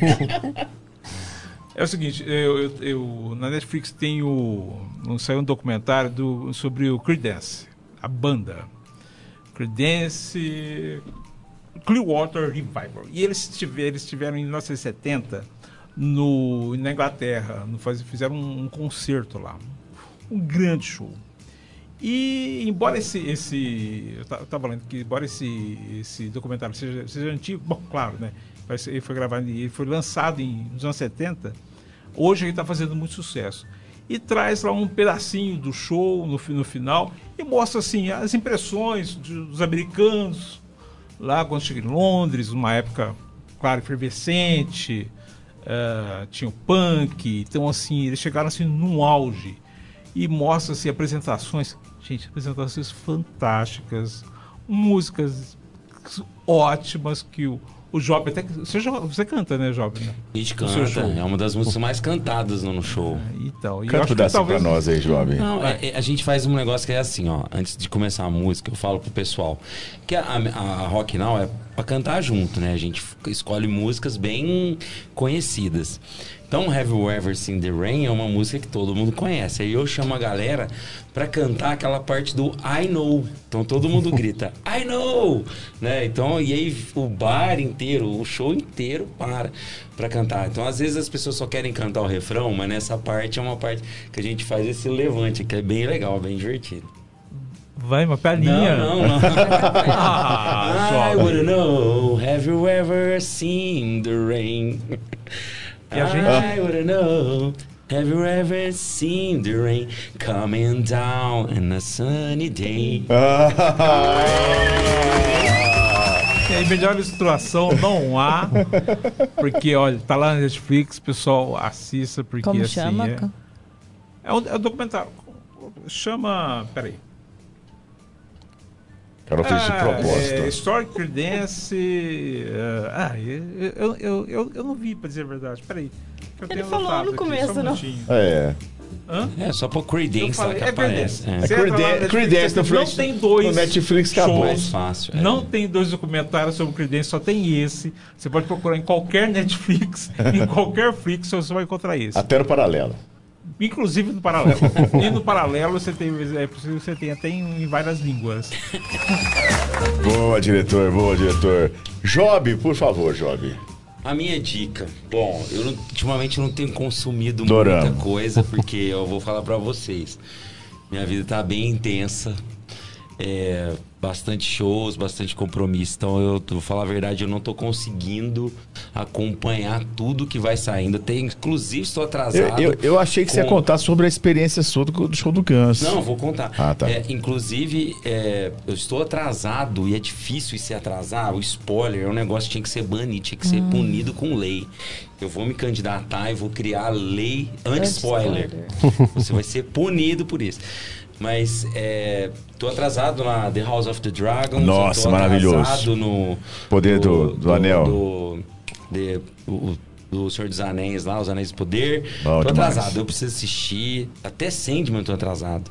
Então, mas por quê? É muito show. Mas é show, show não só da Rock Now, show também do Guns N' Roses. Eu fui lá em, lá em Ribeirão. Ah, muita gente critica, muita gente fala, ai, o Axel é o Mickey Mouse, ai, não sei o quê.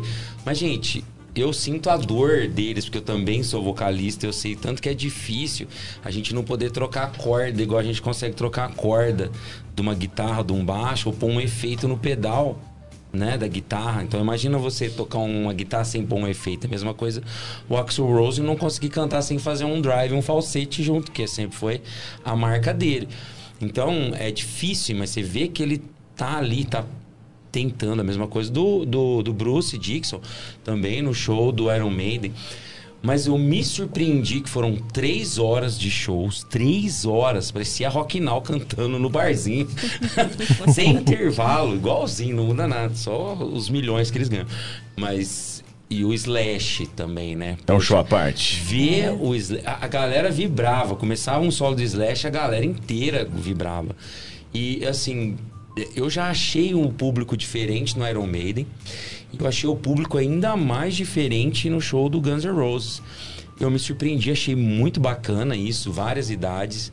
Você via que, que foi um show muito bem feito, muito bem produzido. É, a gente estava precisando disso, né? De ver. Eu, eu sou do, do, do rock eu não tinha ainda. Eu comecei, contei aqui no podcast, como eu comecei no, no rock, foi por conta de um disco que era o Appetite for Destruction do Guns N' Roses. E, e, cara, tá lá, ver aquilo, ver o Axel, que não é o Axel mais igual a gente vê na década de 80, mas ver ele ali ainda lutando para cantar, trazer um show e ver o Slash fazendo um solo de 15 minutos numa base de blues não tem não tem para ninguém, como diria o pessoal que discute futebol aí. Não tem para ninguém. Cara, foi fantástico. Então se você puder assistir, assiste, tem o teve eles estiveram no Rock in Rio, foi praticamente o mesmo show, então vale muito a pena. Então a minha dica é essa. Sem, sem, sem pensar, mas assiste, ouça. Que é, é- são músicas que transcendem os tempos, transcendem tudo e vale muito a pena. E não existe só Sweet Child No Mine, tá? Tem outras músicas bem legais. Job, fa- fazia muito tempo que eu não via a cara do Axel Rose. E Sim, assim, ela- pra mim a cara dele. senhorinha Não, não, pra, mim, é, pra mim a cara dele era ainda aquela dos anos 80. Aí eu, eu vi ele na TV e falei assim, gente, não é o Axel. Você ainda Não, tinha você imaginado- lembra dele daquele shortinho vermelho em então Tóquio, chega né? pra todo mundo, Você né? lembra dele dessa... É só aí, Não, que não não, e assim, é assim. Todo mundo envelhece, né? E Ele eu tem acho 60 legal. anos. É, eu acho legal assim, ele assim, envelheceu e cantando, envelheceu, envelheceu bem, pô. fazendo É, tudo o, o pessoal faz. fala que ele parece que se dedicou bem mais na época que ele tava fazendo turnê com esse DC do que agora. Mas, cara, a idade chega, eu sinto, eu tenho 45. Não, e não é justo esperar que ele tenha a voz dos anos 80. Pois é, nem o é corpinho, demais, né? Nem o corpinho, mas é engraçado você ver o Slash, parece que ele, que ele não envelheceu. no final ainda ele fez um- uma bananeira, saiu andando de bananeira no palco. Ó, já é demais. Falei, rapaz, que quer tapar na cara do gordinho aqui, velho. É, que o Slash usa, Ele usa disfarça. chapéu. Você não sabe, às vezes não é ele que tá lá por baixo. cabelo. Ele disfarça. É. Então, aí, aí- aí fica mais fácil. Mas Não, foi um olha- show, mas eu vi, eu vi na TV o no, No paralelo? foi- foi- não, não, não, não, paralelo não. Eu vi no, no Multishow. Paralelo. Mas, é, mas assim, eu, eu, eu fico impressionado, assim, com- porque assim, eu tô, eu tô esperando vir assim a, a Betânia, mas aí quando a Betânia vem, ela vem em preço tão astronômico. Favor, qual é o preço que você viu na ela época? viu, é, ela veio, ela- acho, que- acho que foi até essa Quanto que semana. você que acha que custou o show do Guns N' Roses? Ah, eu vi, sou 400 300, reais, 400, 300, 400 né? reais. Depende do lugar, né? Não. no Ah, não, a começo, média, a se tivesse média. comprado, era 300 a, a arquibancada. Chegava a mil o Não, veja, ingresso. veja bem, não tô reclamando da Betânia, porque assim, ela, ela pode comprar quanto for, ela é sempre espetacular, maravilhosa, mas o show dela, para custar pouco, custava 1.500 reais. Começava Então, com assim, 1.500. É, então Porque assim, não ia vai ser meio no estádio, vai ser, numa, É vai ser num lugar menor, né? Por isso Não, também, né? não é naquele Barra No Funda, negócio lá em São. Paulo. Ah, negócio, aquele é enorme. É. Ah, eu vou chorar minhas mágoas assim. Eu ainda, Vamos- eu vamos- ainda vamos quero assistir a. Betânia ao um vivo. do e por favor, vocês podem um mandar. direct, Vamos fazer uma vaquinha. É, pro pode mano, fazer uma vaquinha, a Cláudio vai ver Vamos. Betânia. E, e só pra queria mandar um abraço também pessoal do Abuminong. Pra quem não sabe, Abuminong é um festival de metal que a gente faz. Metal, metal rock, metal mesmo pesado. Que a gente faz sempre. A gente tinha parado um tempo, mas voltamos. Foi, foi sábado agora. Foi o maior de todos, assim, quantidade de pessoas que foram, mas sempre muito legal. Te, quis levar a Maju, a Maju foi lá também. Então, é um festival muito legal, assim, a galera que curte mesmo esse rock mais pesado. A gente sempre reúne há muito tempo aí. Se Deus quiser, a gente vai conseguir fazer mais, mais abominongues do que a gente estava ficou bloqueado. Mas vai ser legal. Obrigado a todo mundo que esteve lá. Boa, jovem. Cheio de dicas, jovem. Cheio de dicas. Pensando, qual que é a sua dica que compartilhar com a gente? Olha, minha dica é bem boba mesmo, porque eu também tô que nem o Job, tô trabalhando loucamente ultimamente, tô totalmente atrasado com séries, livros e tudo mais. Mas sábado a gente teve um curso que eu coordeno lá na USP, a gente teve, foi a última aula e teve uma confraternização, saímos, fazia tempo que eu não fazia com esse grupo, né, de amigos que se tornaram, né, são alunos que ficaram dois anos, né, de uma pós-graduação, então de sair com os amigos, de se dividir esses momentos mais leves, né, nesses momentos tão tensos agora de eleições e dessas dificuldades do dia a dia, é muito bom poder dividir, conversar sobre tudo possível e imaginável, né, e com muita leveza também, com uma boa cerveja junto também. né, Opa, isso é fundamental. Muito bom! Essa é a nossa hora do café, onde a gente compartilha o que nós consumimos na semana. Bom, vamos a uma pergunta específica? Posso seguir eh, os nossos blocos? Bora, bora. Bora, bora, bora. Vamos para o papo reto. O papo reto. Alessandro, só algumas perguntinhas que a gente faz aqui pro nosso participante, né? Você já teve acesso aqui, né? É, mas é só faltou, complicado, né? é, é, só faltou essa, essa, essa música que as pessoas que estão aqui fora não, Verdade. não né, presenciam. Bom, são 10 perguntinhas, perguntas que talvez nunca ninguém tenha feito a você. Ninguém. São 10 perguntinhas básicas. Podemos? Podemos. Vamos lá. Se você fosse se você escrevesse um livro sobre a sua vida, qual seria o título desse livro? Eu confesso que eu fiquei pensando isso. Um, de uma forma bem pouco modesta, mas, um, mas eu explico. Acho que seria em busca da perfeição. A perfeição não existe. Né? Mas a gente trabalha muito para atingir isso. A gente não vai atingir nunca, né? Mas ficar trabalhando, né? E ir caminhando para ficar o melhor possível, né? Não só né, no trabalho, mas como pessoa, com os amigos, familiares, né? Então é essa busca constante, constante, né? Permanente, perpétua, porque não vai chegar nunca, né? Ninguém vai chegar, né? Mas é importante o caminho, né? De se chegar nisso. Qual a lembrança mais marcante da sua infância?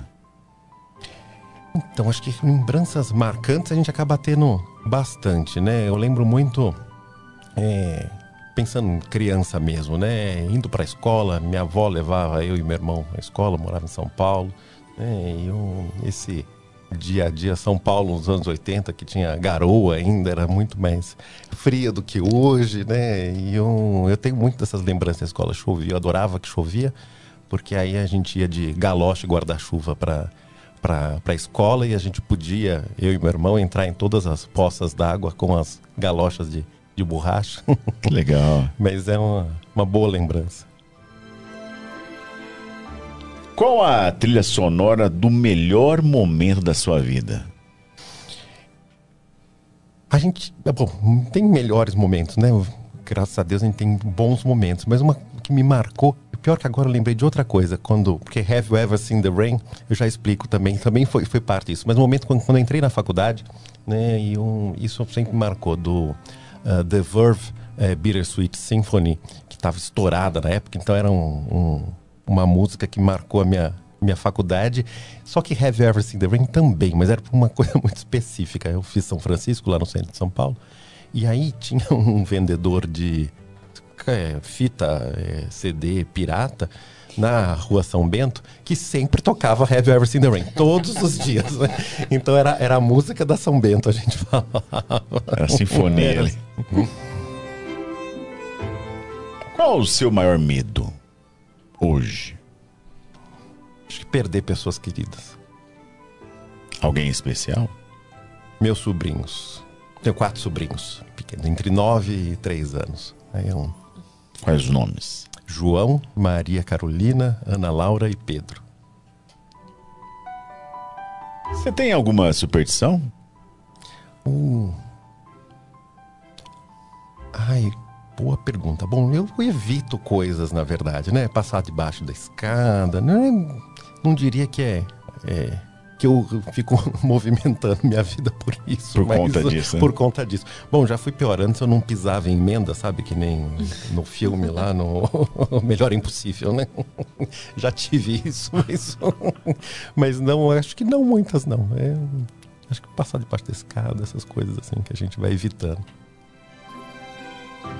Pergunta. Uma pergunta fofinha. Se o gênio da lâmpada existisse, quais os três desejos que você gostaria de fazer? Então, essa pergunta, semana passada, porque eu sempre pensei, como minha amiga Renata, naquela resposta. Travou, pô? Exatamente, que era dar o golpe no gênio, né? De falar assim, não, quero todos os. O, o desejo seria poder sempre desejar e poder fazer. Né? Eu, eu brinquei com ela depois, falei assim, roubou a minha resposta. Eu- e quando eu era criança, eu sempre pensava nessa história dos três, dos Desejos. três desejos. né? Não aconteceu, obviamente, mas um, eu sempre pensava. Não, mas a gente aí tem que pensar numa resposta melhor, né? Um, ter é, pessoas não sofrerem, né? Ninguém sofrer, que, que a gente gosta, né? Mas sem sofrimento, né? Um mundo sem sofrimento é, soa piegas, né? Mas é resolveria o problema de todo mundo e o nosso também, né? Então, um, acho que seria um, um dos desejos, né? Se for fazer um desejo egoísta, Um desejo egoísta seria É, ter você. eh, recursos financeiros para fazer o que quisesse, né? Isso sempre é a nossa sociedade hoje. Você tem algum arrependimento na vida? Olha, é, essa pergunta a gente sempre pensa, eu acho também, né, dos arrependimentos. Eu diria que não, porque eu sempre, a gente sempre decide da forma melhor possível que a gente acha naquele momento. né? Então, um, eu tive um- uma grande decisão uma vez que foi retornar para o Brasil. Né? Eu tinha decidido, eu fui para a Alemanha né, para fazer o doutorado e, e voltar para cá. Mas durante esses meus anos na Alemanha, eu, tinha, eu decidi ficar lá. Né? E aí surgiu a questão de voltar ou não para o Brasil. Eu demorei três meses para decidir. né? Foi muito difícil. E depois, em alguns outros momentos da vida, quando as coisas né, me falava assim, ah, eu deveria ter decidido o contrário, né? de ter ficado, por exemplo. Mas não, porque naquele momento, com aqueles elementos, foi a melhor decisão que eu tomei. né? Então, eu confio nas minhas decisões, né? Então, sem arrependimentos. Você acha que fez as escolhas certas na vida pessoal e também na profissional? Acho que sim. Nesse sentido também. Acredito que sim. Complementando, né? É, pelo menos, né, era o que são os elementos. E a gente acaba, né, chegando, no, os caminhos são vários, mas acaba chegando no, no- no- no que tem que ser mesmo. Você acredita em vida após a morte? Acredito. Acredito sim, em vida após a morte. É sempre também, né? A gente tem momentos que a gente é, de maior ou menor espiritualidade ou de é, maior ou menor fé, mas acredito sim. Quando chegar o momento em que Deus te levar para ficar lá com Ele, qual é a memória que você espera ter deixado aqui para os teus amigos, pros seus familiares? De uma pessoa é, coerente. né, que viveu de forma coerente. Né, com os seus né, gostos, com suas peculiaridades, com as suas decisões, né, com as suas preferências, mas uma pessoa coerente. Procuro sempre tomar medidas coerentes. Boa! É o nosso quadro Papo Reto, que vai, vai começando a ficar um pouco mais pesado, viu, Alessandro? Um pouco mais pesado, um pouco mais pesado. Nós vamos entrar agora no nosso Papo Surpresa, que é a novidade aqui do papo de hoje, que são as famosas bolinhas com as perguntas. A famosa Pokébola. né? As Pokébolas. Vai, Ash. Pokébolas. Pokébolas. Quem que é o que é Ash? É o Ash. Ash Ah, é o. É o infância. ah, não teve, né? Só ficar atrás de Palmeiras. Só Palmeiras. Brincava na rua, rapaz. Brincava na rua, soltava pipa, corria, Ah, ficava assistindo dez. desenho. Só pra pergunta do Palmeiras, sabe, certeza. Nós temos 20 bolinhas. Você irá escolher 10. E dentro, dentro da bolinha vai ter uma pergunta e são de vários temas: sexo, política, cotidiano, família. Enfim, fica à vontade. Vamos lá. Primeiras damas. Ai, ai, ai. Ai, ai, ai. Assisten- Assistente de palco. Eu já fui, sabia? Sério? Já foi no Vai sorteio. contar Vai Já contar joguei isso ainda. pra cima já. Coisa linda. Ótimo. O que você acha da defesa da causa animal? Ah, fundamental, fundamental. Sou suspeitíssimo, mas um, um- é fundamental que a gente tenha essa, essa evolução e a, e a defesa da causa animal, dos direitos dos animais. Hum, uma grande amiga, é, professora lá na faculdade também, professora Eliana, que é uma estudiosa do tema dos direitos dos animais. E é fundamental que a gente tenha isso. Né? A gente tá, tem evoluído bastante nos últimos anos, a meu ver, né? discussões importantes e medidas muito importantes também. Boa.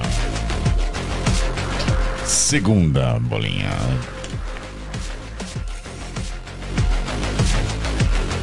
Qual a sua opinião sobre a polarização política atual entre Lula e Bolsonaro?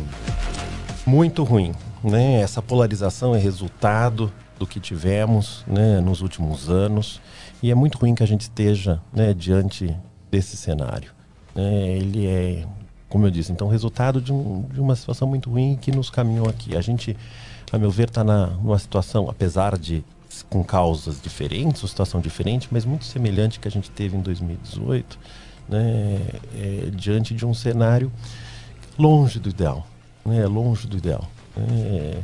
um, um, um candidato é alimentado pelo ódio em relação ao outro. né. O ódio que o eleitor tem de um dos candidatos apo- leva ao apoio ao outro candidato. É a pior forma de escolher alguém. Rejeição vai ser- É a rejeição que tá mandando hoje, né? Exatamente, exatamente. Vamos para a terceira bolinha.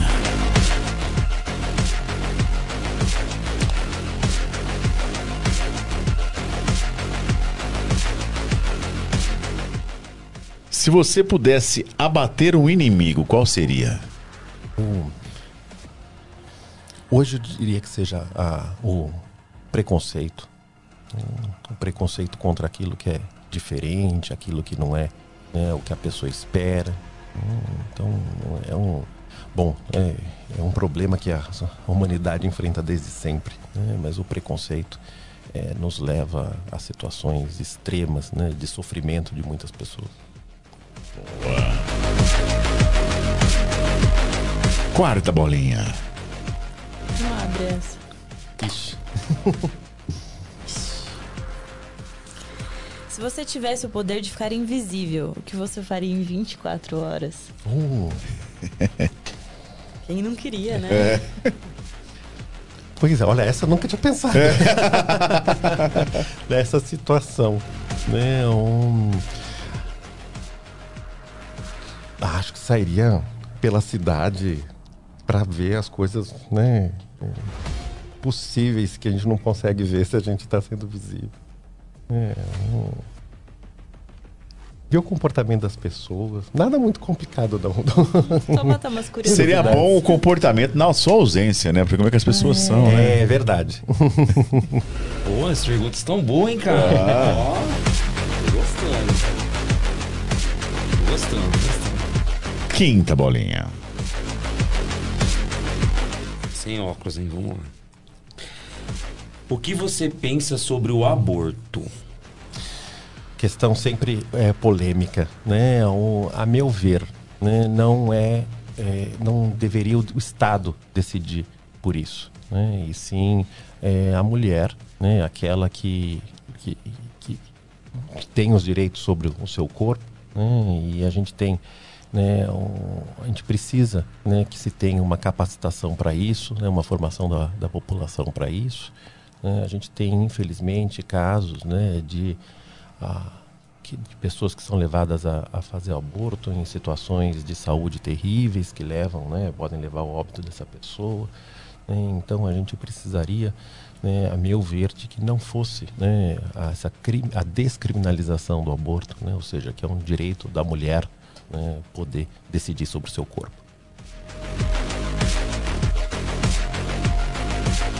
Sexta bolinha. Tem cortado, Thiago? É com o microfone.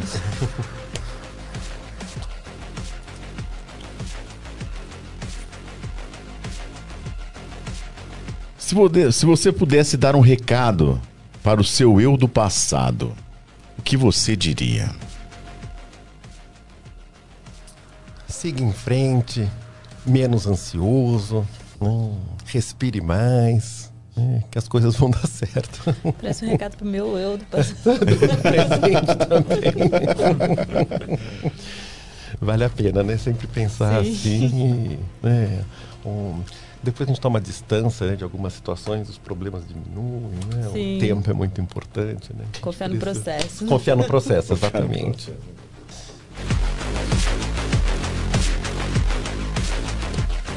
Acabando, tá acabando. Quais são os piores defeitos? Ansiedade, né? Como a gente pode ver. Mas que eu tenho tentado controlar, né? Um, esse teimosia, né? Sou taurino, sou bem taurino mesmo. Teimosia, né? Procurar, né? Ser mais eh, flexível consigo mesmo também. Sou dois grandes, então tem vários, mas tem vários. Tá ótimo. Acabando.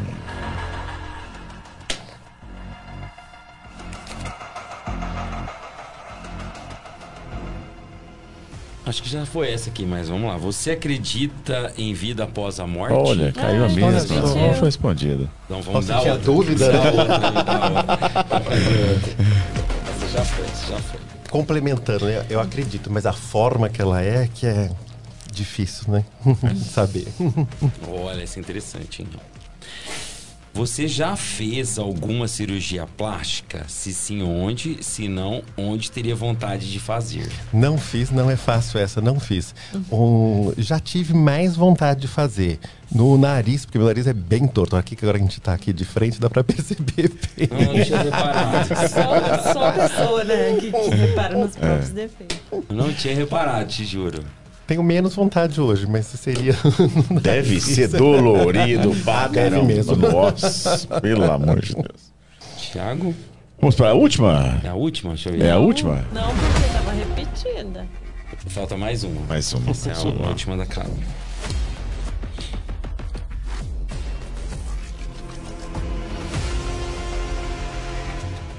O que você acha sobre a doação de crianças por casais homossexuais? Acho que é uma é fantástica essa possibilidade que o judiciário tem reconhecido cada vez mais. né? O processo de adoção como um todo é extremamente salutar né? e por casais, né, uniões é, homoafetivas também, né, é fundamental que se faça isso, né, que se cuide, né, que quem queira, né, e possa cuidar, possa cuidar de uma criança, né. É oportunidade. Exato. A última? A última. A última. Será, Carol? Tem umas pesadas aí, não saiu Então. ainda, hein? Ser rico de dinheiro e pobre de espírito ou ser pobre de dinheiro e rico de espírito? Ah, como a Renata disse, melhor seria rico dos dois, né? Mas se tiver que escolher, melhor pobre de dinheiro e rico de espírito, né? Porque Eu também acho. o- ah, a riqueza de dinheiro certamente não resolve tudo, né? Agora, a riqueza de espírito é muito mais fácil de resolver. Com certeza. Né? Boa! Aí o nosso papo surpresa das 20 010 bolinhas. Muita pergunta repetida saiu, hein? É, eu acho que as piores estão lá no fundo. Eu também tô né? achando de mexer melhor isso aí, viu? misturada. Mexer melhor isso aí. Diretor, a pergunta bomba tá no, tá no, no jeito aí já? Já está. Já tá no jeito? Já está.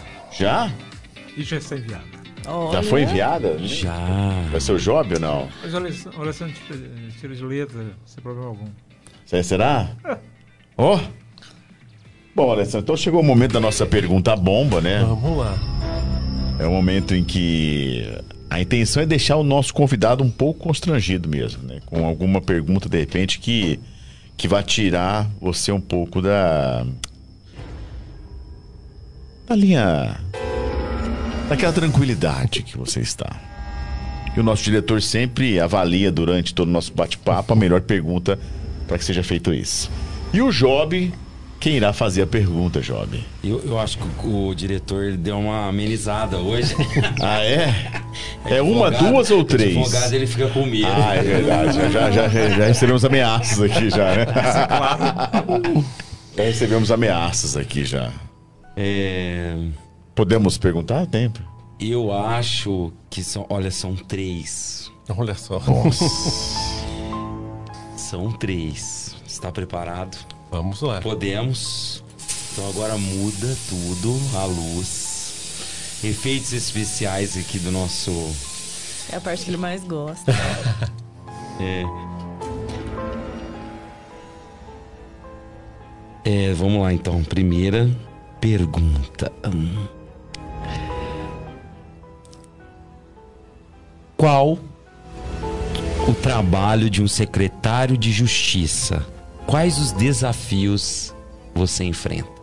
Os desafios são grandes, mas é um trabalho extremamente recompensador. São grandes desafios mesmo, mas um, para mim que venho da academia, né, é fantástico poder aplicar e poder fazer isso, né, de uma forma cotidiana, na prática mesmo, né? Então, o secretário de Justiça ele é responsável, né, por essa esse aconselhamento jurídico da gestão do prefeito, né? A gente tem de um lado a procuradoria que é quem de fato vai defender judicialmente, né, um município, né? E a, o meu papel como secretário de Justiça é oferecer, né, esse aconselhamento jurídico, esses, eh, todo esse arcabouço jurídico para a gestão. né? Então a gente tem participado das mais diversas questões fundamentais do município, todos os aspectos jurídicos, né? Aspectos jurídicos vão ter em todas as grandes questões do município e da gestão. né? Então a gente participa disso de uma forma bastante direta. E, e- uma, acho que é uma das cidades maiores, né? Mais importantes, talvez, se a gente parar pra, sa- pra pensar Ribeirão Preto. Isso dificulta mais, né? Sim, porque os problemas são de grande monta, né? As questões são de monta, grande monta, mas por outro lado, né, são esses grandes desafios que nos proporcionam trazer os maiores efeitos para a população também. É, desculpa interromper. Antes de você fazer a, a próxima pergunta, é, Alessandro, é, Ribeirão enfrentou um problema muito sério político mais recentemente, a questão da Sevandija. Como é que a cidade, como é que você vê que a cidade saiu disso? Político e criminal, na verdade, Isso. né? A, a- a- a gestão anterior né, foi condenada em diversas ações, continua sendo processada em diversas questões e é, foi fundamental né, a, a seriedade, a competência da gestão atual né, para poder consertar essas situações. Né? O, o prefeito assumiu em 2017 com uma cidade devastada, com dívidas perto do valor de um bilhão de reais, dívidas a curto prazo, duas folhas e meia de pagamento a serem pagas no dia seguinte. né? Então, são anos aqui de trabalho para que a gente possa, né? ele sempre diz né, que para Ribeirão eh, se tornar uma das melhores cidades, a melhor cidade do país, ele vai precisar não de duas gestões sérias, né, dois mandatos, mas de mais períodos, né, que se tenha uma continuidade desse trabalho. né? É fundamental que isso aconteça mesmo. Segunda pergunta. Vamos lá. Como você vê a justiça no Brasil? Ou essa é difícil mesmo. essa é difícil mesmo. ela é fruto também né, de diversos problemas que a gente tem históricos né, no país. Né? É preciso que se tenha é, mudanças, reformas para que se possa ter um acesso à justiça né, mais democrático às pessoas. Né? O, o, direito, eu sempre falo para meus alunos, o direito corre atrás. Né? A, a, o direito né, dá a diretriz, mas ele corre atrás do problema. Né? O problema já ocorreu e ele precisa resolver aquela situação. Né? Então é preciso que a gente tenha um sistema que seja mais confiável, que seja mais célere, né? Uma justiça lenta também não funciona. Que seja mais acessível, né? que seja mais é, fácil de ser lidada. Né? Que, que, fosse, que, que funcione melhor. Que basicamente que funcione melhor. Né? Isso a gente não consegue do dia para a noite. Né? A gente precisa de uma série de reformas, precisa né, de uma série de conscientização da própria população, porque de certa forma reflete também a sociedade. Né? Mas a gente precisa melhorar para que a gente tenha uma justiça melhor. É fundamental que a gente tenha uma justiça melhor no nosso país. E vamos para a última. Hum. Caminhamos para uma sociedade mais igualitária ou não? Espero que sim. Eu sou sempre um, um otimista, né? mas acredito que a gente caminha sim para uma sociedade mais igualitária. A gente precisa caminhar para uma sociedade mais igualitária se a gente quiser sobreviver como humanidade. Né? A gente precisa fazer uma série de correções né, para que se possa chegar numa sociedade mais igual, mas acredito sim que a gente caminha porque a gente precisa caminhar. Né? Isso passa né, por um sistema de justiça né, melhor. Né? A justiça enfrenta uma série de dificuldades, não é fácil né, trabalhar. Né? Também não é, é, é, simples também criticar assim, ah, o judiciário é ruim. Né? Não é simples, né? não é fácil. Né? Os juízes têm um papel fundamental aqui. Né? Mas a sociedade como um todo, a gente precisa, acredito que a gente caminha para uma sociedade mais igual e a gente precisa caminhar para uma sociedade mais igual. Que Deus te ouça. Boa!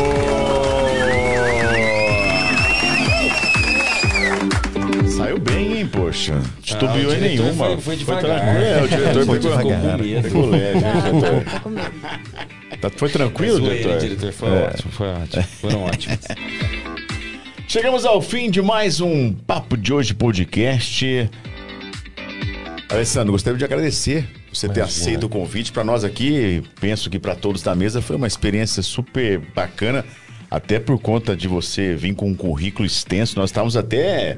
Poxa, o currículo dele é, é super bacana. Então, assim, eu acho que foi, foi compartilhar conhecimentos aqui. E o Papo de Hoje podcast agradece a sua presença. Imagina, eu que agradeço, foi muito bom mesmo e é importante isso, né? O papo de hoje, conversar é muito bom, né? É, é muito bom poder trocar essas ideias, ideias né? Que, é, que levam a gente a discutir, a pensar, né? Pensar e, e discutir diversas questões são muito importantes. Eu que agradeço mesmo, obrigado mesmo. Boa.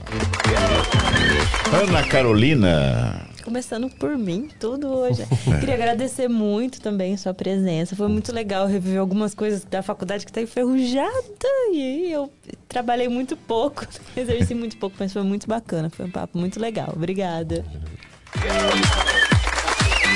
Job Júnior, ô Juninho. Cara, Hoje é o Juninho tá aqui. E eu tenho que agradecer o papo de hoje também, em primeiro lugar.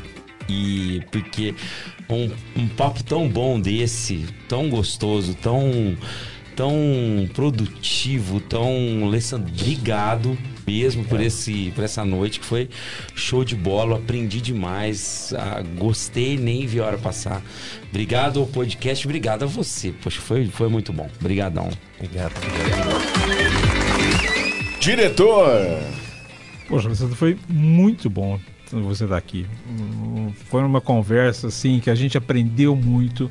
A nossa ideia era tirar du- a, a- a dar a possibilidade das pessoas tirarem dúvidas. Eu acho que isso foi muito possível num momento meio complicado. A gente está a poucos dias da eleição. Acho que assim mostrar é, a importância da informação, a importância de, de conhecer a legislação e é importante e assim a gente ainda tem tempos difíceis pela frente, né?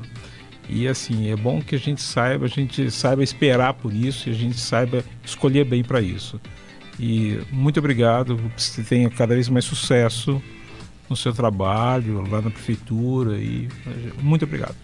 Não, obrigado mesmo. A gente precisa enfrentar tempos difíceis mesmo, né? Enfrentaremos. Mas venceremos.